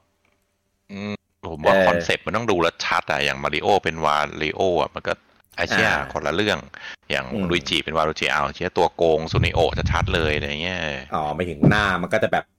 แบบอ่าต้องแบบเออคนละเรื่องเลยเอออ่าแต่เอาคงความนั่นไว้ เอออมวาอืมวาลุจิมันก็ต้องตัวสูงโยงอะไรเงี้ย อ่าอ่าเอออันนี้มันก็มันไม่ได้แบบเห็นเด่นชัดว่ะอืม เข้าใจได้อืมผมผมเข้าใจในสะในในเหตุผลในการแบบปัดตกของครับตัวละครนี้ได้ เออนะครับ ก็ก็เลยไม่ได้เห็นเป็นตัวละครออกมาโลดแล่นอยู่ในเกมนะครับแต่ว่าในทวิตเตอร์นี่ก็โอ้ fan art ออกมาเพียบ แน่นอน ขนาดตัวละครที่ไม่มีอยู่จริงอย่างอะไรนะ Bowsette เออยังหูวาดเต็มเต็มไปหมด อันนี้ก็เป็นตัวละครร่างที่เกือบจะได้ออกมาอะไรเงี้ย ก็แน่นอนมากันเพียบนะครับ ก็ไปตามเสพกันได้ในทวิตเตอร์แฮชแท็กในส่วนของ Wapeachอืมแล้วก็ตอนนี้อ่าของ Yahoo อ่านะครับของญี่ปุ่นนะครับ ได้ออกมาเปิดเผยว่าอ่าเกมอ่า top 5 นะครับ ที่มีการ search เยอะสุดนะครับ ในในส่วนของ Yahoo นะครับที่ญี่ปุ่นนะครับผมก็มีด้วยกัน 5 เกม 5 อันดับนะครับ อันดับ 1 เป็นของ The Legend of Zelda Tears of the Kingdom อันดับ 2 Pokemon Scarlet and Violet อันดับ 3 เป็น Pokemon Sleep อันดับ 4 เป็น Pikmin 4 แล้วก็อันดับ 5 เป็น Honkai Star Rail เอออนะครับ ผมสงสัยแค่ว่า เอ่อ คนญี่ปุ่นยังใช้ Yahoo อยู่ ใช่ครับ ผมนึกว่าใช้แค่เป็นซื้อของอย่างเดียว ไม่ไม่ไม่อ่าเขาใช้ยาฮูเยอะกว่ายาฮูเออยาฮูอยู่ได้เพราะญี่ปุ่นเอางี้ดีกว่า อ่าจะอีเมลอะไรเงี้ยก็ยังใช้ Yahoo กันทุกออย่างเลยครับ คือเขาเออใช้ Yahoo เป็น Google เลยครับอ่าอ่าใช่ใช่ตอนแรกผมนึกว่าใช้แบบเพื่อไอ้นี่อย่างเดียว auction ญี่ปุ่นเขาจะใช้แอปไม่เหมือนชาวบ้านนะครับ อย่างอ่าไลน์อ่าอะไรเงี้ย อืมอืมเอ้ยไลน์นี่ Line ใช้กันแค่ไม่กี่ประเทศนะฮะ ใช่ ส่วนใหญ่จะเป็นฝั่งเรานี่แหละระมาณ สี่ประเทศแค่นั้นเองมันน้อยฝั่งเราก็น้อย มีแค่ไม่กี่ประเทศเองอืมเออใช่ของเรามันมาดังในเราได้ไง ชาวบ้านชาวโลกเขาใช้เอ WhatsApp กัน WhatsApp อืมอ่าซะส่วนมาก อืม ก็เลยญี่ปุ่นเขาจะมีนิชแอปของเขาอะซึ่งเขาจะใช้ของเขาเองเขาจะไม่เหมือนชาวบ้านเท่าไหร่อ่ามีมีอเมซอนเนี่ยที่ที่ขายชาวบ้าน อ่า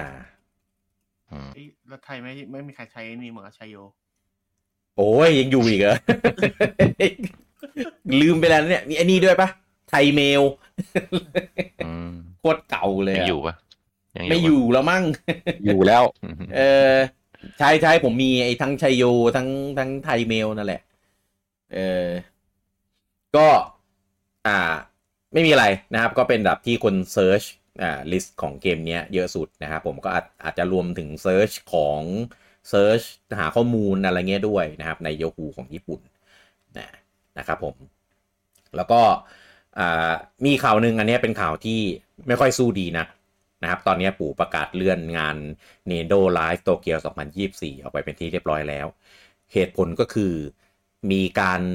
อ่าเรียกอะไรนะ มีการคุกคามอ่ามีการขู่คุกคามอ่าทีมงานเออนะครับ ซึ่งซึ่ง จริง ๆ ญี่ปุ่นเนี่ยน่ากลัวมากเรื่องของการอ่าคุกคามข่มขู่อะไรพวกเนี้ยเพราะว่าหลาย ๆ ครั้งที่ข่มขู่แล้วทำจริงยกกรณีครับนี้มาก็ได้ที่เป็นเรื่งอันนี้อันนี้เกียวเหรอคือเกียวเกียวอันนี้เออใช่อืมซึ่งอันนั้นน่ะอยู่เออเขามีมีการข่มขู่อย่างเงี้ยจริง แล้วก็สุดท้ายแม่งลงมือจริงเออก็เกิดการสูญเสียมากมายเลยในครั้งนั้นนะครับ แล้วก็เป็นเป็น เรียกอะไรเป็นประเด็นที่ทุกวันนี้ก็ยังยังเป็นที่กล่าวขวัญกันอยู่ ถึงความแบบน่ากลัว ในอันนี้เพราะและเหตุผลนะมันเป็นเหตุผลที่แบบ แบบเข้าใจใช่ไหมเออเหมือนแบบแบบคนแบบคลั่งอะ เพราะอย่างเอออัอันเนี้ยคือปู่บอกว่าไม่ได้เพิ่งเริ่มด้วยไงคือ ตอนแรกก็คือกระทำเกี่ยวกับพนักงาน Nintendo ก็เลยแบบพอควบคุมได้แต่ว่าเนี่ยคือเหมือนจะลามไปยันสตาฟแล้วก็อ่าแขกที่จะมางานก็เลยใช่เลือกที่จะหยุดเพื่อความปลอดภัยทั้งหมดดีกว่าใช่ ก็คือว่าง่ายๆคือยกเลิกเดิมไปก่อน แล้วก็หูไว้ เออระงับไว้ไอไอ้อันที่ยังไม่ไอของไอ Nintendo Live 2024อะยกเลิกแต่ไอไอ้อันที่เป็นจาปาตูที่แข่งค้างไว้อะจาปาตูอืมกับมาริโอคาร์ดอันนี้โฮไว้ก่อน อ่าหูไว้ก่อนคือมันจะมีงานแข่งที่อยู่ในงานงานหลัก คืองานใหญ่มันชื่อ Nintendo Live แต่ว่าในเนี้ยมันจะมีเป็นเป็นเหมือนแคมเปญแข่งกินต่างไอไอไลฟ์ของปีอีกของปีหน้าพี่อันเนี้ยคือไอโคชิเองๆอ่าเข้าใจ อ่าก็จะมี Splatoon 3 World Championship 2024 มี Mario Kart 8 Deluxe Online Challenge Final Stage แล้วก็ใช่อ่า Mario Kart 8 World Championship 2024 อ่าเนี่ยโดนโฮใช่อันนี้จะหูไว้นะครับ ก็น่ากลัวนะครับ ผมว่าปู่เลือกอาทำถูกแล้วอืมเออเพราะว่าถ้าเกิดแบบจัดไปอะไรเงี้ยแล้วมันควบคุมไม่ได้ เพราะว่าเราไม่รู้หรอกว่ามันจะเกิดรูปแบบไหนขึ้นมาไงถ้าเกิดอะไรขึ้นมามันค่อนข้างเสียหาย เออ ผมว่ามันเสียมากกว่าได้แน่นอนอะ เออแต่คิดว่าปู่ก็ไม่ได้แบบยอมแบบหยุดเฉยๆหรอกเขาก็น่าจะหาตัวคนนั่นแหละใช่ก็ต้องหาหาทางแก้ให้ได้ก่อนแหละถึงถึงจะกลับมา เพราะจริงๆอีส่เววนนต์มากถ้าถ้าถ้าแคนเซิลหรือเลื่อนจริง ๆ อะ มันอืมเขาต้องสืบระดับหนึ่งว่ามันมีมูล อ่าใช่ อ่า คือคือคือถ้าเมนคำขู่ลอยๆอะทุกอีเวนต์มีคำขู่หมดแหละครับ แต่ว่ามีหมดอันเนี้ยมอันมันอาจจะเป็นอ่าเขาอาจจะเบื้องต้นแล้วอ่ามีมูลหรือว่าอ่ามีทิปจากอ่าอนอนิมัสบอกว่าเอ้ยจะมาทำจริงนะหรืออะไรอย่างเงี้ย อืมอืมอืมอืมก็ก็เลย ก็เลยหยุดน่าดีจะกว่าต้องต้องต้อหยุงดเลื่อนอะไรอย่างนั้นไปอืมไปก่อนอืมอ่าใช่ญี่ปุ่นน่ากลัวนะ เรื่องเนี้ยเรื่องของสตอกเกอร์เรื่องอะไรพวกนี้คือแบบโหใช่อย่างที่พี่กี้เออบอกมาญี่ปุ่นเป็นประเทศที่อ่าอย่างอเมริกาขู่ม อาจจะเป็นแบบขู่ขู่สวัตติ้งอะไรเงี้ยแบบขู่ขู่เล่นปั่เล่นนขู่ปั่นกวนตีนเด็ก อ่าอ่าแต่ใช่ญี่ปุ่นอะหลายเหตุการณ์ มันเป็นจริงไงอ่าเออทำคืออย่างคือก่อนอย่างที่ก่อนจะมาขู่ได้อะ ญี่ปุ่นครับมันต้องสุดจริง ๆ มันถึงจะครับขู่แต่ประเทศอย่างอื่นอะบางทีมันก็ขู่ขู่ลอยขนองใช่แล้วๆเออเหตุการณ์เออก็หลาย ๆ เหตุการณ์ที่เราเคยเห็นอย่าง อย่างที่เต้บอกหรืออย่างอดีตนายกที่โดนช็อตการยิงอะอันนั้นก็ทุกคนก็ไม่มีมีมีคำขู่มาก่อน อืมใช่แล้วอ่าวงการรักษาความปลอดภัยหรือวงการกฎหมายของญี่ปุ่นนะเขาเป็นแนวพาสซีฟว่ะเขาจะไม่แอคทีฟก่อนไงไม่เหมือนอเมริกาก็ยังเออเรื่องของญี่ปุ่นจะแบบสรต็ออกเกรอมรอให้เกิดขึ้นก่อนแล้วก็ กฎหมายแล้วก็ตามอีกทีหนึ่งอะไรเงี้ยอืมแก้ไขแต่อเมริกาเขาจะแบบ มึงไม่ต้องรอกูกูกูลุยเลยเขาอะสืไรบเงี้เลยยใช่อืมคนละคนละแนวทางปฏิบัติกันมากกว่าอืมมันก็เลยกลายเป็นว่าป้องกันอะไรไม่ได้เยอะ แล้วก็อีกอย่างคือญี่ปุ่นเขา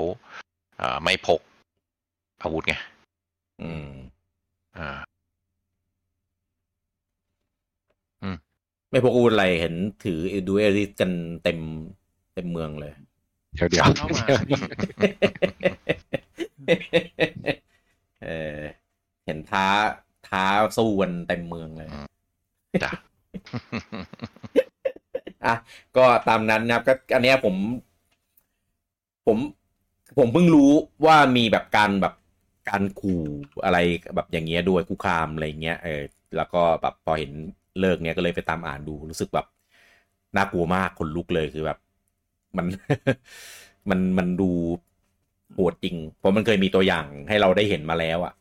เออคิดว่าหูถ้าเกิดปู่แบบ มั่นใจมากว่าเอาอยู่อะไรเงี้ยแล้วสุดท้ายมันเกิดขึ้นจริงนี่ดูไม่จืดเลยนะอืมเออไม่ไม่อยากให้มันมันเกิดอีกอะไม่ว่าจะกับมันเกิดความเสียหายเออกับกับวงการไหนๆก็ตามอะเออ เพราะอย่างตอนตอนของเกียวอันนี้อะที่ที่จริงจริงๆผมเองก็ไม่ได้ตามการ์ตูนตามอะไรของเขาหรอกนะเมย์อะเออพอเกิดขึ้นผมยังรู้สึกแบบโหมันสะเทือนใจอะ เออเพราะมันเป็นเหตุแบบสมมติถ้าเกิดเป็นอุบัติเหตุไฟไหม้เอออย่างเงี้ย ผมก็เราก็แบบเราทำอะไรไม่ได้ไงมันเป็นอุบัติเหตุอะมันไม่มีใครควบคุมได้ แต่พอเป็นแบบเกิดจากการกระทำของคุณอะก็เลยเหมือนแบบเราก็แบบใจหายไงแล้วก็แบบไม่รู้ดิเออ ตามนั้นแหละนะครับ ก็ถือว่าดีแล้วที่ปู่แบบแบบเจเอสควบไวเออใช่ อย่าแต่อย่าไปจริงๆปู่ก็บอกว่าโดนมานานแล้วด้วยนะไม่ได้แบบเพิ่งโดนเออก็ถือว่า จริงๆ ของปีนี้ก็มีนะ มีจัดไปนะ ของ Nintendo Live เนี่ยของปีเนี้ยมีมีทั้งของฝั่งตะวันตกแล้วก็ฝั่งตะวันออกปเลยกด้ติวยมันยังอยู่ในคือขอบขอบขอบข่ายของพนักงานเขาไงอ่าอ่าไม่ได้ใช่ลามไปข้างนอกขนาดนี้ อืมอะก็ตามนั้นนะครับ เดี๋ยวเรามาดูความคืบหน้าอีกทีหนึ่งนะครับว่าเอ่องานต่างๆที่โฮไว้ หรือว่าอย่างนี้โดลัส2024เนี่ยจะจะกลับมาไหมกลับมายังไงอะไรเงี้ยต้องรอดูกันนะครับอะครับ ข่าวต่อไปนะครับ อันนี้เป็นของโปเกมอนนะครับ ซึ่งจริงๆ ก็ประกาศกันไปก่อนหน้านี้นะครับ ว่าตัวอ่า DLC ในส่วนของอ่า Indigo Disk นะครับที่เรียกว่าเป็น Treasure อ่าเป็น part 2นะครับของ Hidden Treasure of Area Zero นะครับในโปเกมอน Scarlet and Violet เนี่ยเนี่ยตอนแรกบอกก็ประกาศเลยว่าจะปล่อยในวันที่ 14 นะครับ แต่ว่าในเมื่อวันสองวันก่อนก่อนเออนะครับรู้สึกจะวันวันวันที่ ที่เจ็ดใช่ปะนี่แหละเออนะครับก็ทำการปล่อยอาคลิปเนี่ยเทรลเลอร์สุดท้ายเทเลอร์อ่าว่าแบบเปิดเผยข้อมูลรายละเอียดทั้งหมดนะครับของตัวเอ่อ DLC part สองอันนี้อะนะครับผม อะ มีมีอะไรบ้างครับคุณเต้อ่าหลักๆก็จะมีเสริมเรื่องระบบของไอว่าไอ้ว่าแผนที่เนี้ยมันจะมีการเล่าถึงเกี่ยวกับอ่า พื้นที่ส่วนลึกของ Area Zero ที่เรายังไปไม่สุดในตอนที่เป็นเนื้อเรื่อง แล้วก็อ่ามีการเปิดว่าเราอะเราจะเป็นเด็กนักเรียนแลกเปลี่ยนมาเรียนที่โรงเรียนของ b u r b e r r y Academy อืมแล้วก็จะมีเพื่อบอกระบบเหมือนแบบไอ้ ribbon แบบใหม่ที่เป็นชื่อของเทรนเนอร์ที่ให้มาอะไรเงี้ยอย่าง เวลามันจะมีอย่างอันเนี้ยที่เขาโชว์คือไอโอโนะให้โปเกมอนละมาอ่า เนี่ยเวลาโยนปุ๊บมันจะบอกว่าเป็นโปเกมอนไอโอโนะเลยอะไรเงี้ยอ๋อแล้วก็มีการท่าโยนโปเกมอนที่เคยหายไปตอนสมัยซันมูนแล้วกลับมาอืมมีระบบไอเหมือน เหมือนจะเป็นมินิเกมที่แบบซิงค์ซิงค์กับโปเกมอนอะคือ เป็นยืนซิงค์กันแล้วไปเดินในมุมมองโปเกมอนเหมือนอารมณ์เหมือนไปไอโปเกโปโปเกปาร์กอะพี่ อ่า อะวิ่งกันประมาณนั้นด้วย อ๋อเป็นมินิเกมแล้วเราเราเราโปเกมอนมันเดินเองหรือว่าเราบังคับเดินได้เลย น่าจะบังคับเดินนะเท่าที่ดูอย่างเงี้ยโอ้แต่ว่าก็มันดีแบบจะแบบอาจจะเป็นแค่มินิเกมเล็กๆอะไม่ได้แบบจริงจังอะไรเงี้ยอ่าไม่แข่งอะไรเงี้ยครับผม แล้วก็อ่าระบบ quest ของภาคนี้จะเป็น Blueberry Quest อ่าเป็นเหมือนกระดาน quest เป็นเหมือน quest ให้ทำตามให้ได้อะไรเงี้ย เหมือน side quest ด้วยง่าย ใช่เพื่อเก็บแต้มอะไรอย่างงี้ทีนึงอ่า แล้วก็จะมีเหมือน มีการบอกว่าไอ้เรื่องเนี้ยมันจะมีในเรื่องเกี่ยวกับการที่เราไปเจอเทพในตำนานของภาคเก่าๆที่จะกลับมาหลายตัวอยู่อืมเหมือนว่าจะเป็น NPC บอกว่าให้ไปที่ไหนแล้วหาของอะไรเงี้ยแล้วมันจะผ่านแล้วไปเจอเทพตรงนั้นอะไรเงี้ยอืมแล้วผลในเรื่องไปอะไรเงี้ยอืมแล้วก็บอกว่าสตาร์เตอร์กลับมาทั้งหมด ส่วนเทพก็อย่างที่บอกคือกลับมาประมาณยี่สิบห้าตัวที่ยืนยันแล้วนะให้ผมแน่ใจจำนวนนะครับ แล้วก็ในวันที่เขาปล่อย trailer อะอ่าเขาเปิด เขาเปิด trailer raid ห้าดาวของ Dialga Palkiaอ่าโปเกมอนเซนเรีประจำ gen สี่ให้ไปตีอืมอืมอืมผม raid กันได้อยู่ และในขณะเดียวกันก็เปิดโค้ด Mystery Gift แจกมาสองอันก็คือ อันแรกเป็นอ่า New Moon is coming เป็นแจกดาร์กไลดักไลเป็นโปเกมอนในตำนานของเจนสี่เหมือนกันเป็นตัวที่เท่ๆดำๆของพวกขาวๆอะอ่า อ่า แล้วก็อีกตัวหนึ่งก็จะเป็นลูคาริโอชายนี่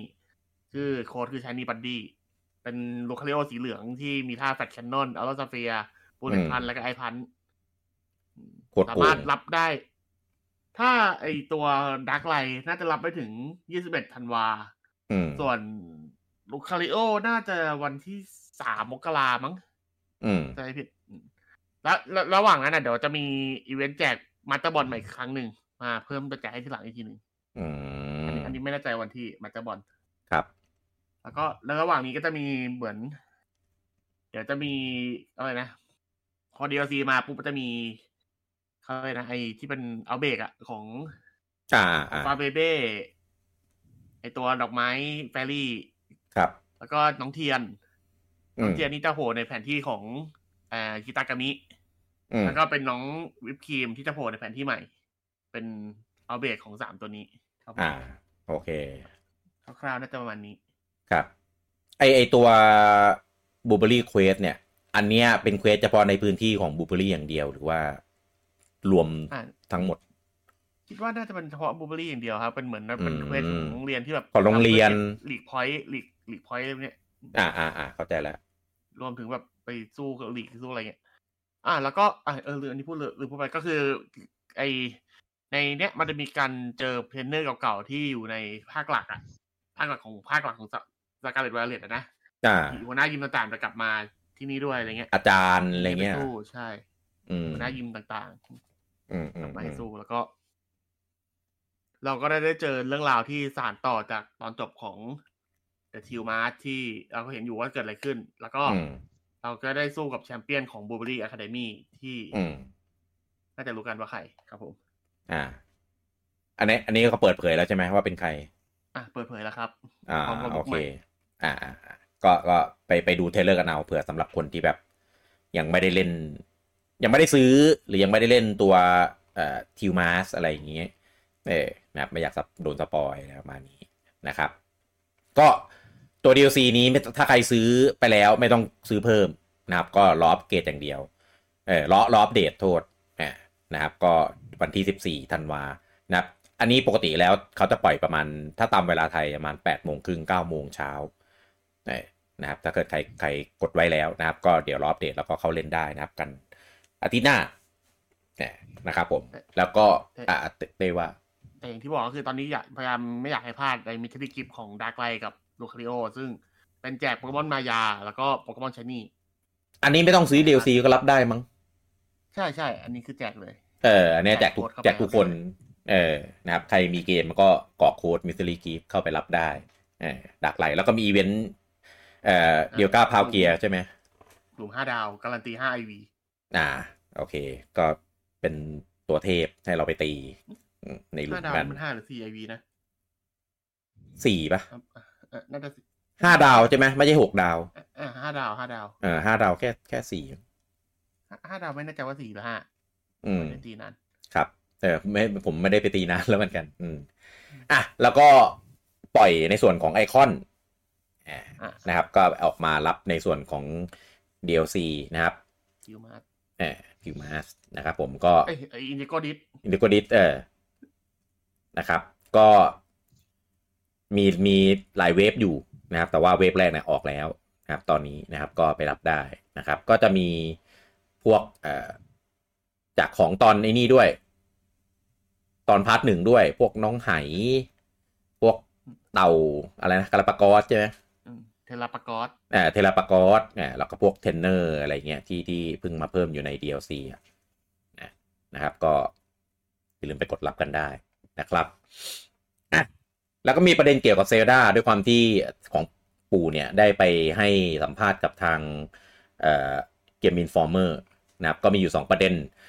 ประเด็นแรกก็คือเรื่องของ DLC เอ่อที่แฟนๆ เรียกร้องกันเยอะมาก ว่าแบบ ทำไมไม่ออกมารู้สึกว่ามันยังมีส่วนที่จะเติมเต็มได้อะไรอย่างนี้เออแฟนอันเนี้ยของจริงใช่ไหมพี่อันนี้อันนี้เรียกของจริง คือใครๆก็อยากได้ใน community ก็คือมีแต่คนแบบอยากจะเอา DLC ทั้งนั้นเออหรือจะให้ออกเป็นภาคแบบ spin-off เป็นมูโซอะไรเงี้ยก็เอาเหมือนกัน แต่ว่าตอนเนี้ยก็ยังยืนยันคำเดิมนะครับป๋าก็บอกว่า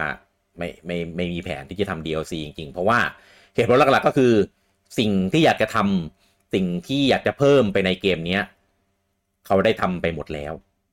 เออไม่ไม่ให้ move on เถอะเออก็คือไม่เหลือแล้วอะไรที่แบบอยากจะใส่เพิ่มก็ไปในอันเนี้ย เพราะว่าในในตัวเกมของ Tears of the Kingdom เนี่ยคือแบบหมดหน้าตักแล้วเออไอพวกสิ่งที่เหลือๆ ที่เคยไม่ได้ใช้อยู่ใน Breath of the Wild เนี่ย ก็คืออ่าใส่ไปเกลี้ยงแล้วเออในในในตัวเกมนะครับ ดังนั้นใครที่เอ่อรอ DLC อยู่นะครับก็ให้ให้ทำใจกันไว้นะครับว่าคงไม่น่ามี นะครับแล้วก็อีกเรื่องหนึ่งเป็นเรื่องของ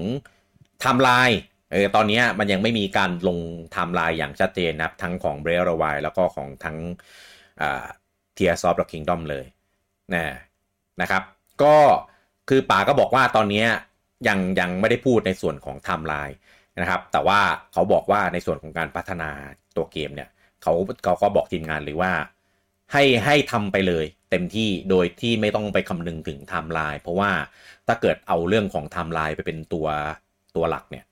มันจะทำให้ข้อจำมีข้อจำกัดในการพัฒนาเกมเออนะครับเขาก็เลยเหมือนแบบไม่ได้ไม่ได้อ่าผูกมัดตัวเกมภาคสองภาคเนี้ย ในส่วนของไทม์ไลน์มากนัก ก็เลยอาจจะเป็นที่เเขาก็เลยมั่วหมดเลยเออ ก็เลยใช่ ก็เลยอาจจะเป็นไปได้ว่าไอ้ตัวสองเกมอันเนี้ย มันเลยอาจจะจำเละหรือเปล่า อาจจะเปิดเกิดเป็นจักรวาลแยก แค่แค่สองสองเกมเนี้ยเออเป็นไทม์ไลน์ที่มีกันอยู่แค่สองเกมสองภาคเออไม่ได้ไปยุ่งเกี่ยวกับไอ้ไทม์ไลน์ก่อนหน้านี้ของชาวบ้านเขาเออซึ่งแต่ใดๆก็คือก็ อย่าเพิ่งไป อย่าเพิ่งไปผิดหวังหรืออะไรมาก เพราะว่าปู่อาจจะอยากเปิดไลน์ใหม่ของซีรีส์นี้ก็ได้ แล้วก็แยกเป็นอีกหนึ่งไทม์ไลน์แบบยาวๆ เยอะๆ ไปเลยอะไรอย่างเงี้ย อืม เพราะว่า เอออาจจะเป็นไทม์ไลน์ที่สี่อะไรประมาณนี้ เพราะว่าด้วยความที่เอ่อตัวเกมอะ่ะมันมันมันทิ้งของเดิมไปเยอะมาก เออก็เลยอาจจะต้องแบบเหมือนของเก่าที่มันจบไปแล้วก็ให้มันจบไป แล้วก็มาเปิดอันใหม่ในยุคสมัยใหม่มากกว่าอะไรประมาณนี้ เพราะว่าใน Tears ทั้ง Tears of the Kingdom ทั้ง Breath of the Wild เนี่ยมันมีทั้งจุดเริ่ม จุดปลายทางจุดอะไรแบบครบจบในตัวของมันอะมีกระทั่งยุคสร้างโลกอะไรอย่างนี้ด้วย เออก็เลยคิดว่า อาจจะเปิดเป็นไทำลายใหม่จริง ๆ นะครับ แต่ว่ามันก็มีบางอย่างที่ไปเกี่ยวข้องเชื่อมโยงกันกับของเก่า อย่างเช่น เสียงจากดาบมอเตอร์ซอสที่เป็นเสียงจากในภาคสกายวอร์ซอสอะไรอย่างเงี้ยเออ ก็เลยยังไม่รู้ว่ามันเชื่อมโยงเกี่ยวข้องกันอะไรยังไงเต้ว่าอะไรนะ เสียงของไฟล์เออใช่เสียงของไฟล์อะไรประมาณเนี้ยนะครับ ก็ผมคิดว่าเขาอาจจะมีไอเดียไว้แหละ แต่ว่า เกมอาจจะยังวางแผนให้มันออกมาอีกหลาย ๆ ภาค ถึงจะมีเรื่องของความชัดเจนของไทม์ไลน์นะครับตอนนี้ก็เลยต้องพูดแบบนี้ไปก่อน เออให้แฟนๆเดากันไปก่อน เออแล้วเดี๋ยวถึงเวลาออกมาจริง ๆ เนี่ย ก็อาจจะค่อย confirm กันอีกทีหนึ่ง เพราะว่าตอนของเซลดาเนี่ยกว่าจะ confirm ไทม์ไลน์นี่ก็รอไปหลายปีอะแต่อันนี้ดูๆก็รู้ว่าตัวเกมเนี่ยไม่ได้คิดจะให้มันมีไทม์ไลน์เป็นแบบอย่างเงี้ยตั้งแต่แรก เออพอเหมือนทำทำไปอะมันเริ่มเข้าล็อกก็เลยเหมือนแบบมาเซตไทม์ไลน์ให้เป็น official ก็ทีหนึ่งขายหนังสงหนังสืออะไรเงี้ยไปด้วยอะไรประมาณนี้เออแล้วมันก็ make sense ไงในในในหลาย ๆ อย่าง แต่ว่าก็ไม่ได้ make sense ไปทั้งหมดนะเพราะมีบางอย่างแฟนๆเขาออกมาแบบแบบมาแย้งเหมือนกันว่าเอ้ยตรงนั้นตรงนี้มันคอน FLICT กันเนี้ยอะไรเงี้ยเออแต่ official ก็หาทางแถได้เออแล้วมันเป็นแถออกแบบ official ไงคุณไม่เชื่อคุณก็ต้องเชื่อ เพราะว่า official บอกเองนะครับ แล้วก็อีกเรื่องหนึ่งนะครับ อันเนี้ย Wes Ball นะครับที่เป็นผู้กำกับนะครับของ The Legend of Zelda เวอร์ชัน Live Action ซึ่งจนถึงมัดนับปัจจุบันนะ แฟนๆ ก็ยังออกไปในทางแนวที่แบบไม่เชื่อมั่น เออไม่มั่นใจออกไปทางหวั่นๆ ว่าแบบแม่งจะไหวเหรอวะ เออจะรอดไหม่วะอะไรเงี้ย ล่าสุด Wes Ball นะครับ บอกว่าตัวหนังเนี่ยจะ ทำให้ออกมีให้ให้ออกมามีอารมณ์เหมือนเป็นอ่าผลงานของมิยาซากิจะเป็นแบบ Live Actionจีบีเอ่อจิบมิยาสกิก็คือจิบลิเอ่อพวกผลงานของจิบลิพวกแบบเป็นเซตโมโนโนเกะโตโตโร่สปิริตเวอะไรประมาณเนี้ย แต่ทำเป็นไลฟ์แฟคชั่นนะ ผมก็เลยแบบจะได้เหรอ เออ ผมก็เลยแบบเดี๋ยวนะ แล้วก็ไม่ใช่แค่ผมนะ ในคอมมูต่างๆ มีแต่คนแบบ เออได้เหรอวะหรืออย่าง Beedle ตามวิจัยทันไม่ทันไงเออหรืออย่างบีโดอย่างเงี้ยบีโดเขาก็เป็นแฟนจีบีเหมือนกัน อันนี้ผมไม่ได้พูดว่าเป็นแฟนเซลดานะเออผมพูดว่าเป็นแฟนจีบีเฉยเขาเป็นแฟนบอลเกตจีบีเออก็ก็คือทุกคนที่ที่ที่เห็นอันเนี้ยก็จะแบบหืมเลิกคิ้วอะว่าแบบมันจะทำออกมายังไงวะ มันจะเป็นยังไงวะ เพราะว่า คือคือด้วยความที่ของสตูดิโอ Ghibli เนี่ย ผลงานเขาก็จะคือเป็นอนิเมะ แล้วก็จะมีในเรื่องของแบบบรรยากาศ art style คาเล็กงาน design character อะไรที่มันเป็นแบบแนวแบบหลุดๆนะนะเออในในในในสไตล์ของเขาอะแต่พอบอกว่ามาเป็นหนังเนี่ย คิดภาพไม่ออกเลย เออยิ่งทำให้รู้สึกว่าหนังจะแบบ มันจะเบียวจนแบบดูดูไม่ไหวเหรอวะเอออะแต่ว่าก็เป็นแค่ คำให้สัมภาษณ์ของของผู้กำกับอะ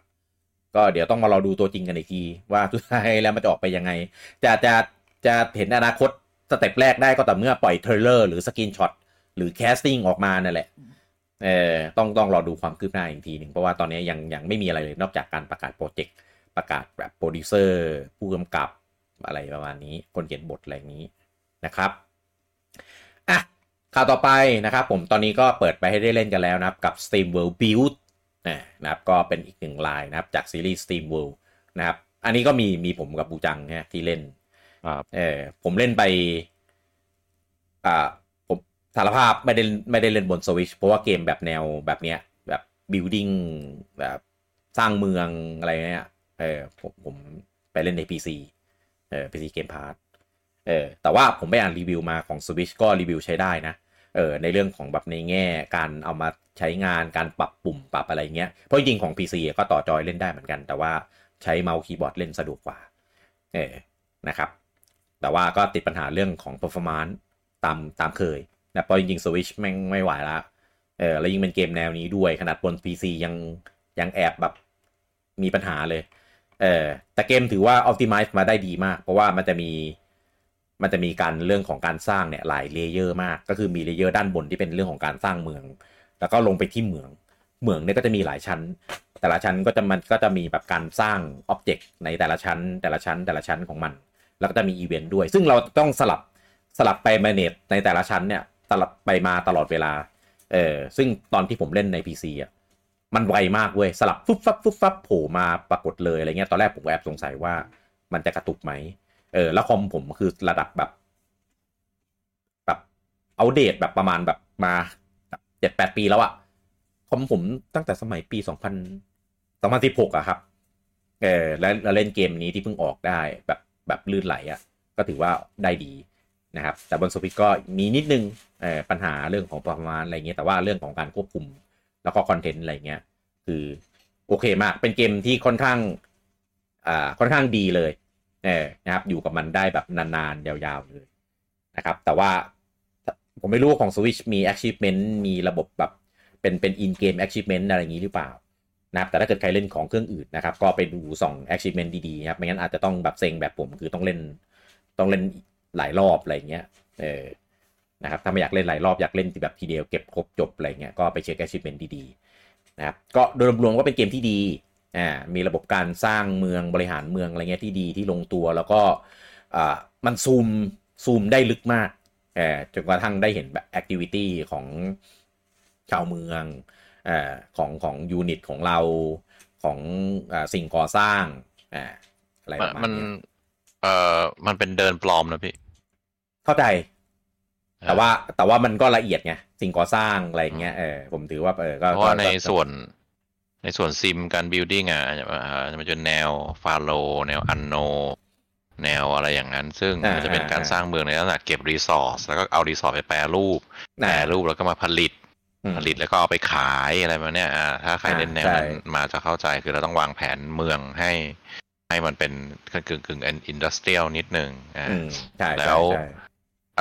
ส่วนตรงนี้ผมมีข้อตินิดนึงคือส่วนตรงเนี้ย มันจะเทียบกับเกมพวกนั้นอะอะ มันมีทั้งข้อดีและข้อเสียคือข้อดีคือมันมีสองรูปแบบให้เล่นอืมอ่ารูปแบบสร้างเมืองกับรูปแบบขุดเหมืองซึ่งขุดเหมืองก็มีทั้งสร้างมีทั้งระบบ defense อะไรก็ว่าไปอ่าแต่ถ้านับส่วนเดียวของทั้งแต่ละ part อะน้อยกว่าเกมอื่น อ่าใช่ ส่วนไม่เกมไม่ถ้าสร้างอย่างเดียวถ้าเป็นซิมอย่างเดียวอะก็จะน้อยกว่าไอ้พวกที่ผมพูดมาพวกนั้น พวก Pharaoh พวกเอ่อโลมพวกเอ่อ Anno อะไรพวกนั้นพวกนั้นก็จะ ละเอียดกว่าก็จะลึกกว่าครับเพราะนั้นมันมันมันมัน deep dive ไปอย่างนั้นเลยไงอ่าอ่าแต่อันเนี้ยมันก็มีสองสองสองรูปแบบให้เล่นสอง interface ให้เล่นไปพร้อม ๆ กันอืมก็คนละอารมณ์กัน ใช่ แต่ถ้าอินดี้ทำได้ขนาดเนี้ยผมก็ว่าแต่ค่ายนี้เรียกเรียกอินดี้ได้ไหมวะได้แหละมั้ง indie indie Image & Form อืมอืมอืมก็ก็เป็นเป็นเป็นอีกข้อพิสูจน์หนึ่งที่พิสูจน์ว่าเอ่อ โลกของ Steam World สามารถทำเกมแนวไหนก็ได้อืมเขาก็แค่เอาธีม เอาแค่อ่าลักษณะเอาไปสวมกับแนวไหน ก็ก็สามารถทำได้ก็ทำได้หมดแล้วนี่เออเหลือไฟติ้งอะทำปะล่ะเอยอย่าเลย เออจริงๆ ตอนตอนทำเด็กบิลดิ้งผมก็รู้สึกแปลกๆ นิดนึงแล้วล่ะ แต่นั้นนะเป็นเป็นสปินออฟจริงๆ เพราะว่าเนื้อเรื่องมันไม่ได้ไม่ได้อยู่ในไทม์ไลน์อะไรของมันเลยอะ เออแต่อันนี้อันนี้บูจังเล่นจบยัง เอ่ออันอย่างจิ๋วอะ เพราะผมผมเล่นดาเก้กับสแนปอ๋ออยู่เออเออเล่นเล่นเล่นพอรู้เล่นพอรู้สักพักไอ้หนึงแล้วก็ สแนปไม่ต้องบอกก็ได้ ไม่ มันขึ้น season ใหม่ไง ก็นั่นแหละมันก็ season ใหม่ทุกอาทิตย์ไงเออ ไม่ใช่อะไรจะได้จะได้ชวนคุยเรื่องเนื้อเรื่อง ยังยังยังเออเออเอองั้นงั้นผมก็ได้ยังไม่พูดเพราะว่านะเพครับราะว่าครับผมผมผมโหลดมาแล้วแหละ ก็เล่นใน PC ใช่ไหม PC Game Pass เอออ่า ก็ใช้เมาส์ใช่ไหมมันก็ถนัดดีผมว่าใช่แนวเนี้ยเล่นใช้เมาส์ก็จะก็จะก็จะดี อ่า ครับ ครับ ก็สรุปก็คือเป็นเกมที่ดีนะครับในสวิตก็มีปัญหาเรื่องของใช้ประได้มาณบ้างนะครับ แต่ว่าคอนเทนต์อะไรเงี้ยตามปกติใช้ได้ อ่า ถือครับถือว่าสสนุกอยู่นะนะครับ ระบบสร้างเมืองอะไรเงี้ยก็ไม่ได้ลึกมาก เออแต่ว่าก็ก็ไม่ได้ตื้นซะจนแบบโอ้โหไม่ต้องคิดอะไรเลยอะไรอย่างนี้เออก็ต้องแวงวางแผนต้อง manage อะไรเงี้ยพอสมควร ผมว่าส่วนสนุกคือส่วนบนส่วนบนบนดินน่ะที่เป็นการสร้างเมืองอะ อันเนี้ยผมเฉยๆมากเออตอนผมเล่นอะ ผมแทบจะเทแล้วในส่วนของสร้างเมืองเพราะว่ามันไม่ได้ลงดินไปขุดเหมืองได้ตั้งแต่แรกเออพอได้ลงดินขุดเหมือง อันนี้แหละส่วนสนุกของเกม คือ SteamWorld มันต้องประมาณนี้เว้ยมันต้องแบบมีขุดขุดมีแบบ อะไรประมาณเนี้ยมี mon มีอะไร เออ แล้วก็จะลงลึกไปเรื่อยๆ ก็จะเริ่มเจออารยธรรม เออ มันมันในมันในตัวเกม SteamWorld Dig อะว่าง่ายๆเออ เราก็จะได้ลงลึกขึ้นลงไปเรื่อยๆอะไรประมาณเนี้ยเออ อันเนี้ยคือส่วนสนุกเออในในการลงลงเหมืองอะก็เหมือนที่ผู้จังบอกก็มีเรื่องของการเก็บ resource มี tower defense อ่าอะไรเงี้ยก็ก็เจ๋งดีแต่นะครับ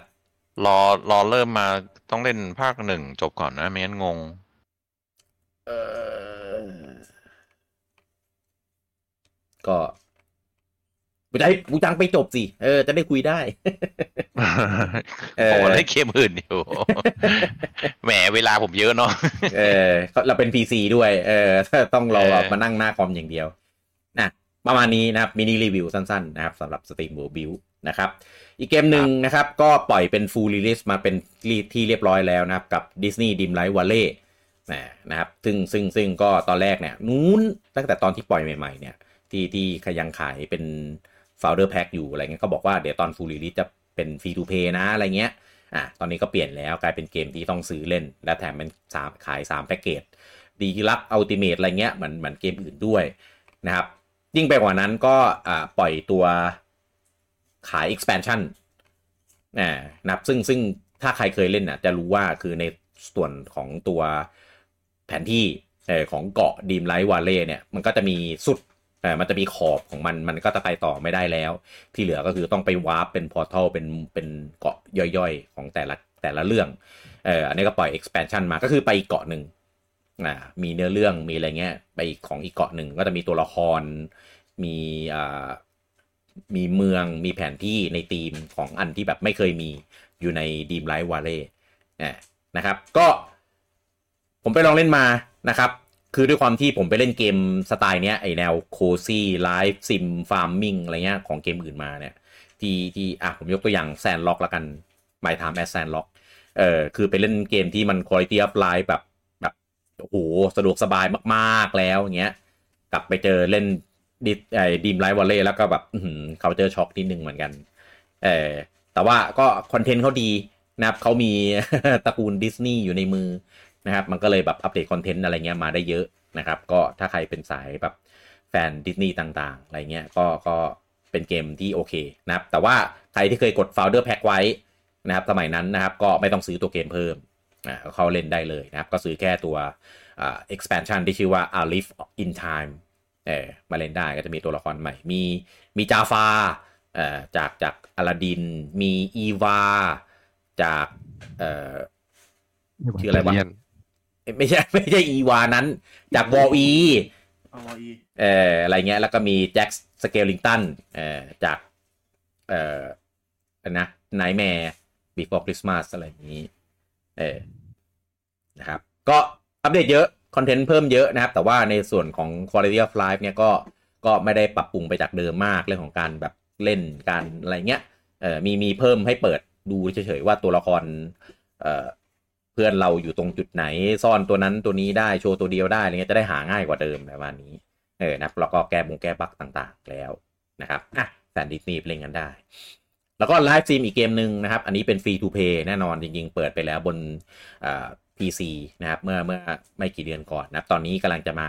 launch บน Switch แล้วกับ Palia นะครับเกมนี้ก็จะเป็น life sim ที่จะมีจุดเด่นในเรื่องของการเล่นแบบ multiplayer นะครับก็จะเป็นแบบ ทำฟาร์มสร้าง commu ตกปลาล่าสัตว์ craft ของทำอาหารแต่งบ้านแต่งเมืองอะไรประมาณเนี้ยนะครับแต่ว่าจุดเด่นคือมันเป็นฟรี to เพย์แล้วก็จะไปเน้นในเรื่องของ multiplayer ก็จะเป็นเกมที่ออกดูแล้วก็คล้าย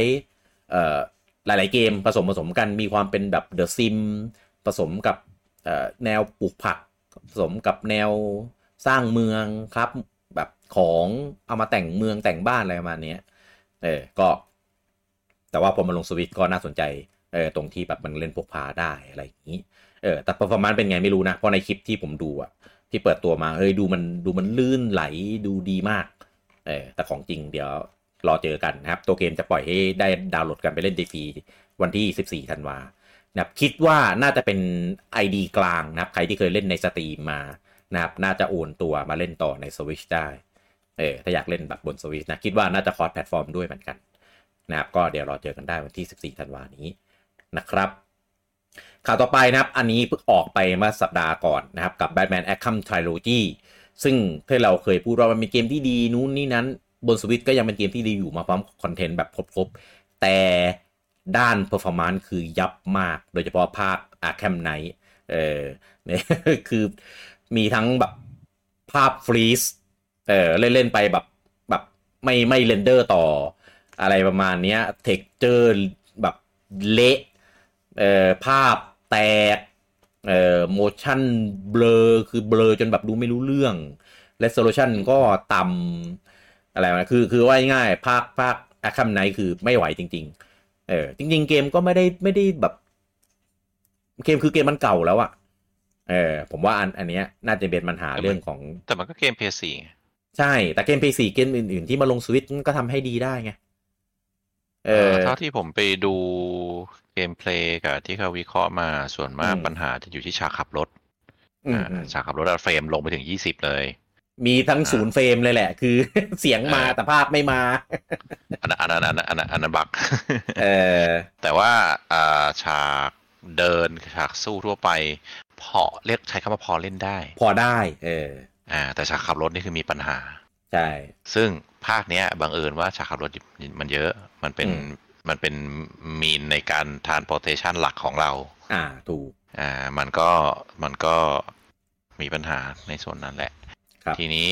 ไอฉากการดึงสลิงไปไวๆอย่างเงี้ยอ่าโดนไม่ทันอะไรอย่างเงี้ย ก็มีปัญหาใช่อยู่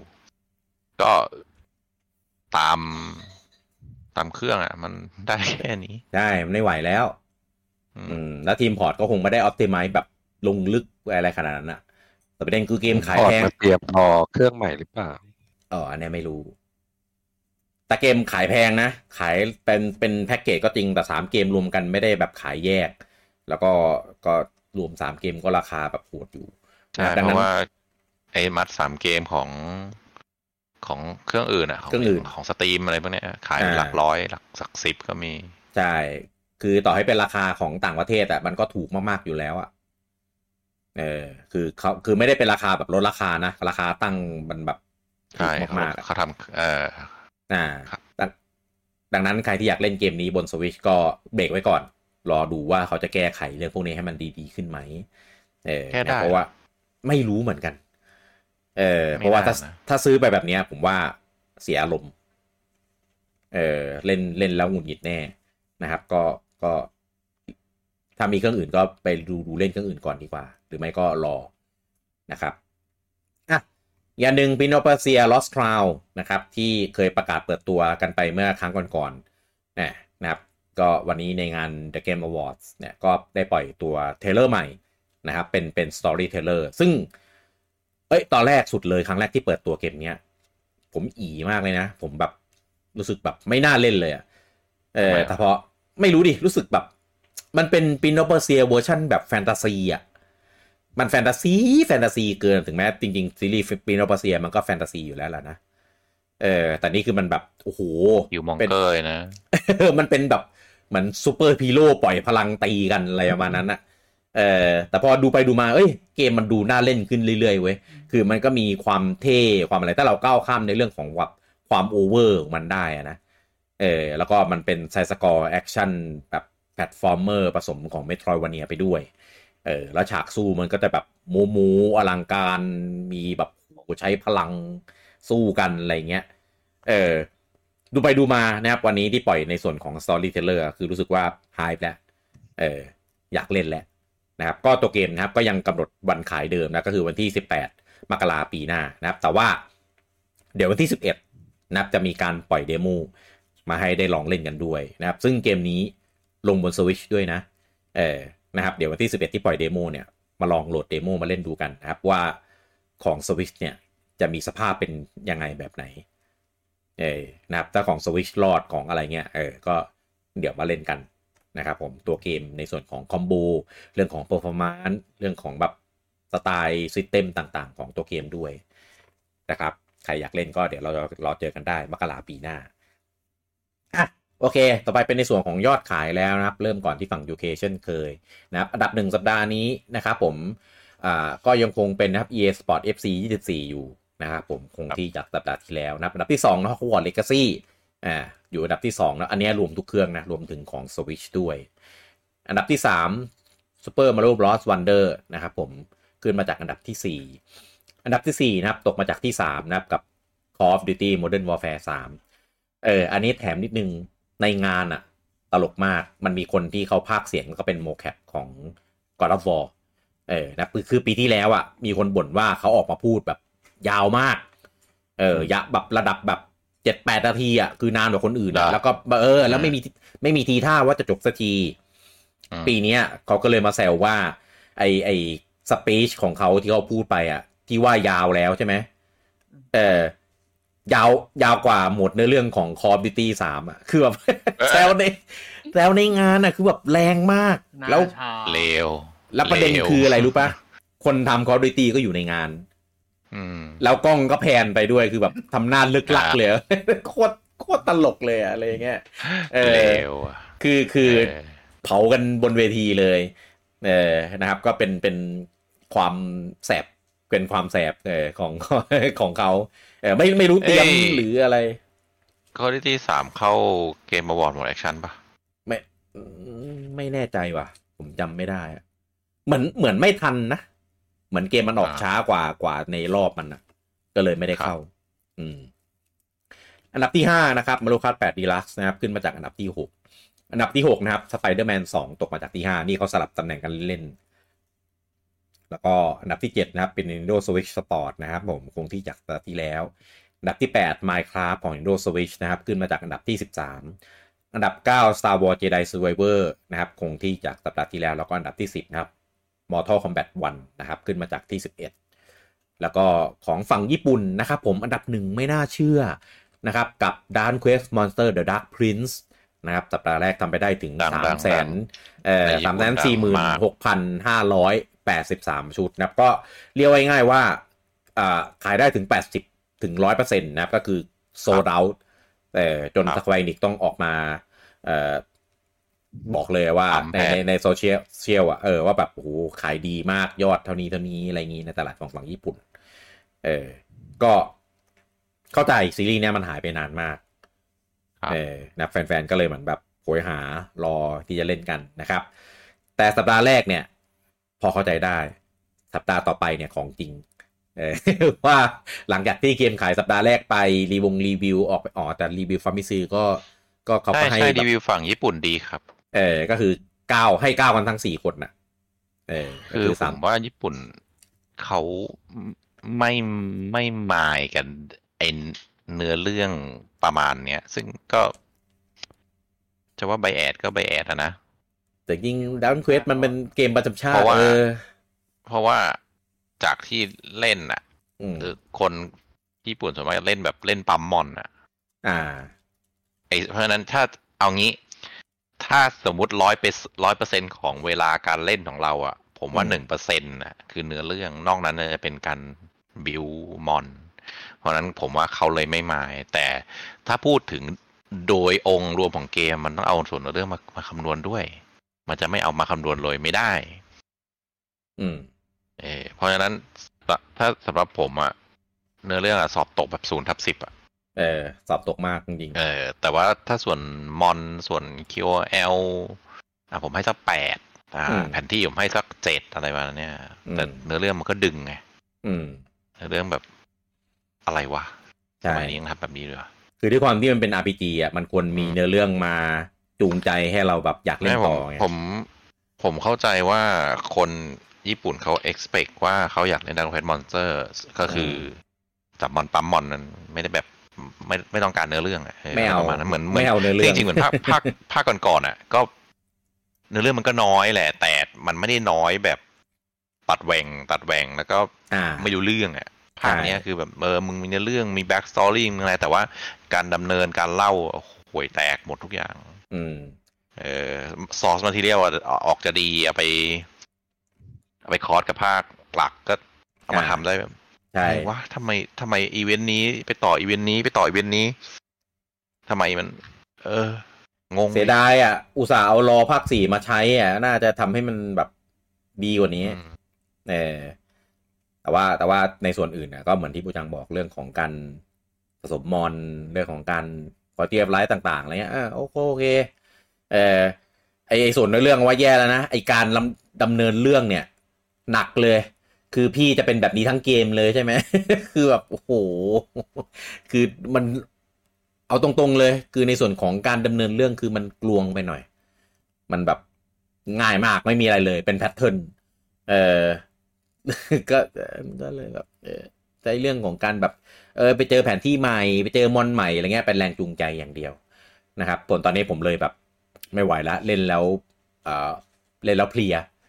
ก็เลยเลยแบบสลับสลับไปเล่นเกมอื่นบ้างเออหรือบางทีเล่นเกมอื่นที่แบบเปิดแบบ idle ได้เงี้ยผมก็เปิดมามาปล่อย bot ใน Dragon Quest เออ ก็คือเดินเดินเดินให้มันมาตีมอนแต่ว่าลำตีมนก็ตีเองอยู่แล้วใช่ไหมนหนืดไปหน่อยเขาออกเวทเทอร์ไม่ไม่หน่อยอะครับเต้หนืดเยอะๆเลยแหละเออผมเลยรู้สึกว่าผมก็ไปเปิดโปเกมอนอืมหนืดยังไงวะก็ไอ้ก่อนการตอนเข้าสู้อะพี่มันจะกว่ามันจะเริ่มสู้อะไรเงี้ยแล้วก็กว่ามันจะจบอะไรเงี้ยมันช้า มันจะมีความลำไยลำไยตามสไตล์ดักกันเควช้าสหรอแหละพี่ช้าพี่ช้าพี่ไม่รู้สึกว่าช้า ของเต้ของเต้เปิดระบบไอ้นี่ยังอะออโต้อะก็ก็ไอออโต้เนี่ยจะการฟาร์มไม่รู้สึกมันช้ากว่ามันจะจบสู้ทีนี้ก็อ่าอ่าอ่าพี่พี่ไม่รู้สึกว่าช้านะถ้าเทียบกับ RPG อื่นผม รู้สึกมันช้าแล้วรู้สึกมันไม่ดึงดูดผมด้วย ผมก็เลยเต้หมดแพชเอชั่นอไอเรื่องมันไม่ดึงดูดเนี่ย อันนี้ต้องเข้าใจ อันนี้เข้าใจได้ เออ คือคุณต้องๆมีคือคผมวามแบบผมไม่แนะนำให้คนไม่ใช่แฟนเล่นนะอืมเพราะว่าผมไม่คิดว่ามันเป็น RPG ที่สมบูรณ์ ไม่เลยแหละ ไม่เลยแหละ แต่ถ้ามันไม่ดึงดูดเลยแต่ถ้าเข้าใจแล้ว expect ว่ามันจะเป็นอย่างนี้ก็เล่นได้ อืมเออซึ่งผมคิดว่าคนญี่ปุ่นเขา คิดอย่างนั้นเขา expect ว่าอย่างนี้อืมเขาไม่ได้ expect ว่าเนื้อเรื่องต้องดีเป็นส่วนแถมอะไรอย่างเงี้ยอืมผมผมคิดว่าแบบนั้นนะครับอะก็ว่ากันไปนะครับผมก็เกมมีข้อเสียเยอะเออแล้วข้อดีก็พอใช้ได้นะนะครับผมก็แต่ถ้าเกิดคุณเป็นแฟนซีรีส์ Dragon Quest Monsters อยู่แล้ว ผมว่ายังไงก็ต้องเล่นได้ อยากอยากลอง แต่ย้ำว่าอย่างหนึ่งนะครับผม อย่าเอา demo มาตัดสินตัวเกมตัวเกมเต็มเออถึงแม้ระบบการดำเนินเรื่องหรือ story ที่โชว์อยู่ใน demo อะจะจะใกล้เคียงกับของจริง แต่ในส่วนของ performance อะไรพวกเนี้ย คือตัว demo ห่วยกว่าเกมตัวเต็มเยอะมาก เออ ไม่รู้ทำไมเอ้ยพี่ยังพี่ยังเล่นไม่ถึง middle ใช่ไหมพี่ยัไม่ถึงเป็นอะไรอ่าในเกมเกมเต็มเนี่ยเหรอ ไม่ใช่หมายถึงเอ่อในเกมเต็มอะ map พี่ยังเปิดแค่map มี middle แล้วชั้นล่างอยู่ใช่ไหมอยู่ middle แล้ว middle กี่อันอันเดียวใช่ไหมสามนะ ผมเปิดไอ้เปิด map ภูเขาไฟเลยยัง เปิดแล้ว น่าจะภูเขาไฟมั้งที่ผมภูเขาไฟที่เป็น middle นะ ไม่ใช่ภูเขาไฟชั้นล่างนะ อ่า เปิดแล้ว เออ frame ชิบหายอะเออ จริง ๆ อะ frame แย่ตั้งแต่ไอ้อันนี้แล้ว อันขนมหวานอะอันแรกอะไม่ไม่ไม่ภูเขาไฟขั้นหนักสองกว่าเลยแบบอ่า ใช่สุดแต่นั้นคือแบบ แล้วคือมันมีเปลี่ยนไปเปลี่ยนมาด้วยมันเลยแบบยิ่งยิ่งไปกันใหญ่ไงจริง ๆ อะ ด้วยกราฟิกประมาณเนี้ย มันไม่ควรเป็นอย่างนี้ไงเออคือคุณลดในเรื่องของคุณภาพของกราฟิกแล้วอะก็ควรให้ performance ให้มันดีไงแต่นี่คือแบบไม่ได้ทั้งคู่ ผมเออว่าเขาใส่เอฟเฟกต์เยอะเกิน อืม อย่าง map ขนมหวานเข้าใจฝนร่วงเป็นขนมไง อ่าใช่ส่วนไอ้ภูเขาไฟก็เอฟเฟกต์มึงเต็มแต่ map เหลือเกินอะไรอย่างงี้ อืมจริง ๆ ตอนก็เลยภูเขาภูเขาไฟครับชั้นล่างก็ก็จะพังอยู่แล้วล่ะชั้นกลางโอ้ก็ชั้นบนนี่อลังเลยฮะ เออเดี๋ยวเดี๋ยวชั้นไอ้ขนมชั้นขนมหวานชั้นบนกลับไม่ไม่เท่าไหร่ อ่า แต่ผมว่าชั้นล่างแมอะปโล่งชั้นล่างอะเยอะเป็นเยอะ อืมเออลองลองภูเขาไฟชั้นบนอยู่สนุกเลย แต่แต่ยังดีไม่ยังไม่เจอเกมปิดตัวเองนะถ้าเจอเกมปิดผมตัวเองเจนี่อคือผมเจอสามรอบแล้วครับ เกมปิดตัวเองอะนะใช่ครับน่ากลัวมาก ระวังเลยเออแต่เออพอดีผมเซฟบ่อย พอสมคเอวรอไม่เป็นใช่เพราะบูจังไม่ได้ใช้เครื่องโอเลหรือเปล่าอ๋อเดี๋ยวเออเออเออเกี่ยวอะชัวร์ชัวร์เกี่ยวอะด้วยเกี่ยววะเกี่ยวเกี่ยวเกี่ยวได้เหรเออะอได้ได้มอะได้ก็ได้ มาอันดับที่สองนะครับอ่าก็เลยนี่ไงโดนเฮียพูดไม่ทันขาดคำปิดตัวเองสัตว์อ่าเนี่ยเห็นไหมยินดียินต่อหน้าต่อตาเอาโอเลดพอแล้วเอาโอเลดแล้วอืมอ้าวเขารู้หมดว่าเล่นกันอยู่อะอันดับที่สองนะครับ ก็ร่วงลงมานะครับผมโดน Dragon Quest ตกนะก็เป็นเกมประจำชาติเหมือนกันนะครับ กับ Momotaro Dentetsu World นะครับ ชิคิววะกิโบเดะมาวัดเทรุเนี่ยเราเริ่มคล่องแล้วจำให้ได้นะ มันต้องเออพูดอีกหลาย week ใช่ใช่มันคงอยู่อีกนานนะครับ สัปดาห์นี้ทำได้อีก 64,946 ชุดนะครับยอดรวมตัวนี้อยู่ที่ 477,956 ชุดแล้วนะครับนับที่3นับ Super Mario Wonder นะครับ สัปดาห์นี้ทำได้อีก 61,794 ชุด ยอดรวมอยู่ที่ 1.15 ล้านอันดับที่ 4 Super Mario RPG สัปดาห์นี้ทำได้อีก 24,099 ชุด ยอดรวมอยู่ที่ 379,754 ชุด ดับที่ 5 Pikmin 4 นะครับผม Best Sim Strategy of the Year นะครับในงาน The Game Award เนี่ยผมจะอวยมันทุกสัปดาห์ สัปดาห์นี้ทำได้อีก 13,366 ชุดนะครับอ่าอ่ารวมตอนนี้อยู่ได้อยู่ที่ 90,000 เอ้ย 978,683 ชุด อันดับที่ 6 นะครับ WarioWare m o v i t สัปดาห์นี้ทำได้อีก 9,597 ชุด ยอดรวมอยู่ที่ 74,279 ชุด อันดับที่ 7 Mario Kart 8 Deluxe สัปดาห์นี้ทำได้อีก 8,700อ่า8,464 ชุด ยอดรวมอยู่ที่ 5.55 ชุด เอ้ย 5.55 ล้าน เออ 5.55 ชุดเลยวะ อันดับที่ 8 Minecraft ของ Nintendo Switch สัปดาห์นี้ทำได้อีก 7,925 ชุด ยอดรวมอยู่ที่ 3.32 ล้าน อันดับที่ 9 Animal Crossing New Horizon สัปดาห์นี้ทำได้อีก 7,224 ชุด ยอดรวมอยู่ที่ 7.59 ล้าน และอันดับที่ 10ครับ Super Smash Bros Ultimate สัปดาห์นี้ทำได้อีก 7,106 ชุด ยอดรวมอยู่ที่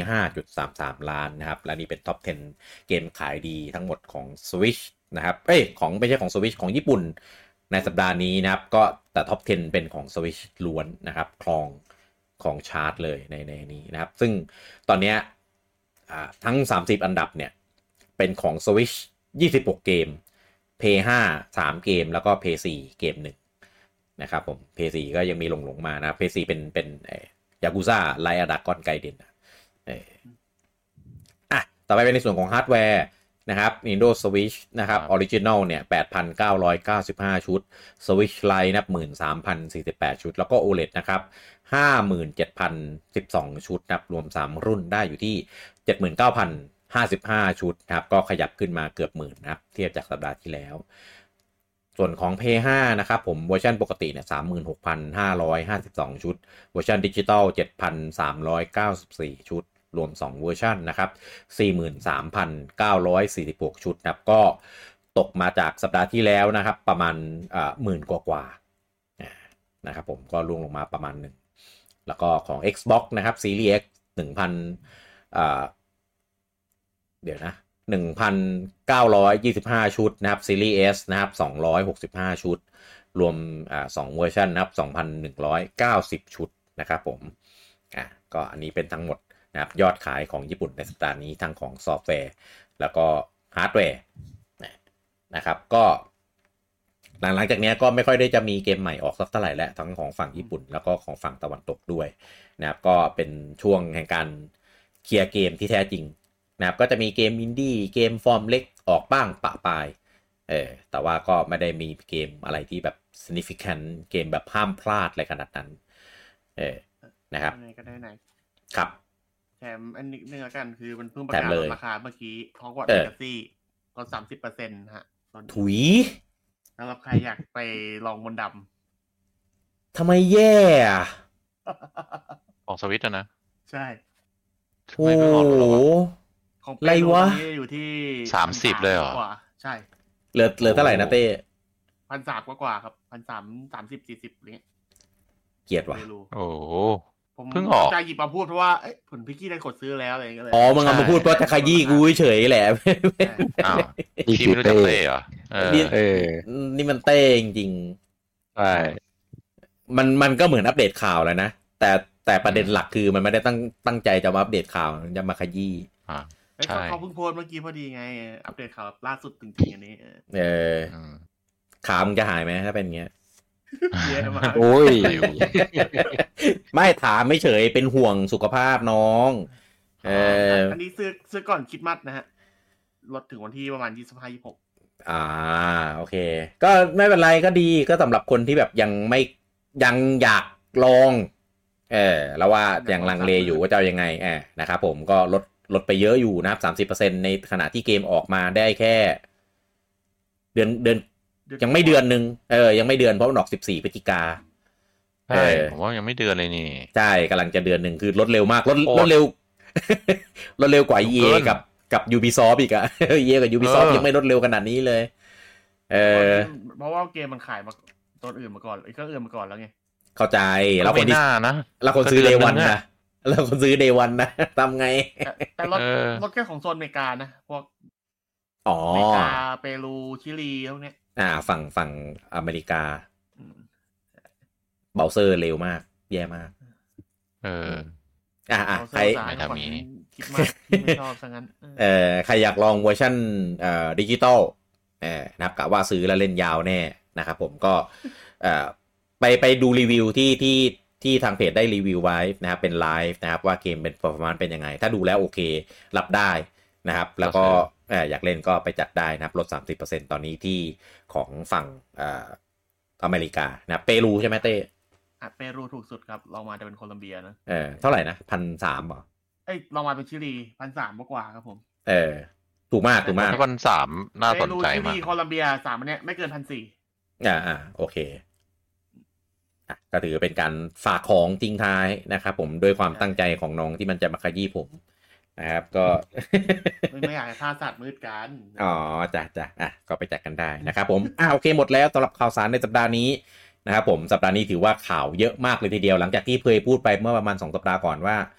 เอ้ยมันปลายปีแล้ว มันคงไม่ค่อยมีข่าวอะไรแบบแน่น ๆ มากหรอกนี่เป็นไงล่ะแท็บคือล้นเลยอะอันนี้คือต้องสกรอแบบสองทีอะถึงจะถึงจะหมดข่าวอะ เออแต่สัปดาห์หน้าอาจจะอาจจะเงียบจริง ๆ แล้วเพราะว่ามันไม่ได้มีไม่ได้มีอีเวนต์เทศกาลอะไรแล้วนะครับคือคือด้วยความที่วันนี้มันมีอีเวนต์ของ The Game Awards ด้วย มันก็จะมีเกมต่างๆ ไปเปิดตัวอะไรอย่างนี้นะครับผมก็เดี๋ยวไว้รอเจอกันได้ใหม่ในเอ่อสัปดาห์หน้านะครับสำหรับสัปดาห์สัปดาห์นี้ episode นี้นะครับอะผมลูกกี้คุณบูจางคุณเต้แล้วก็ลุงปอ ต้องขอลาทุกท่านไปก่อนครับผม สวัสดีครับ สวัสดีครับสวัสดีครัครับบ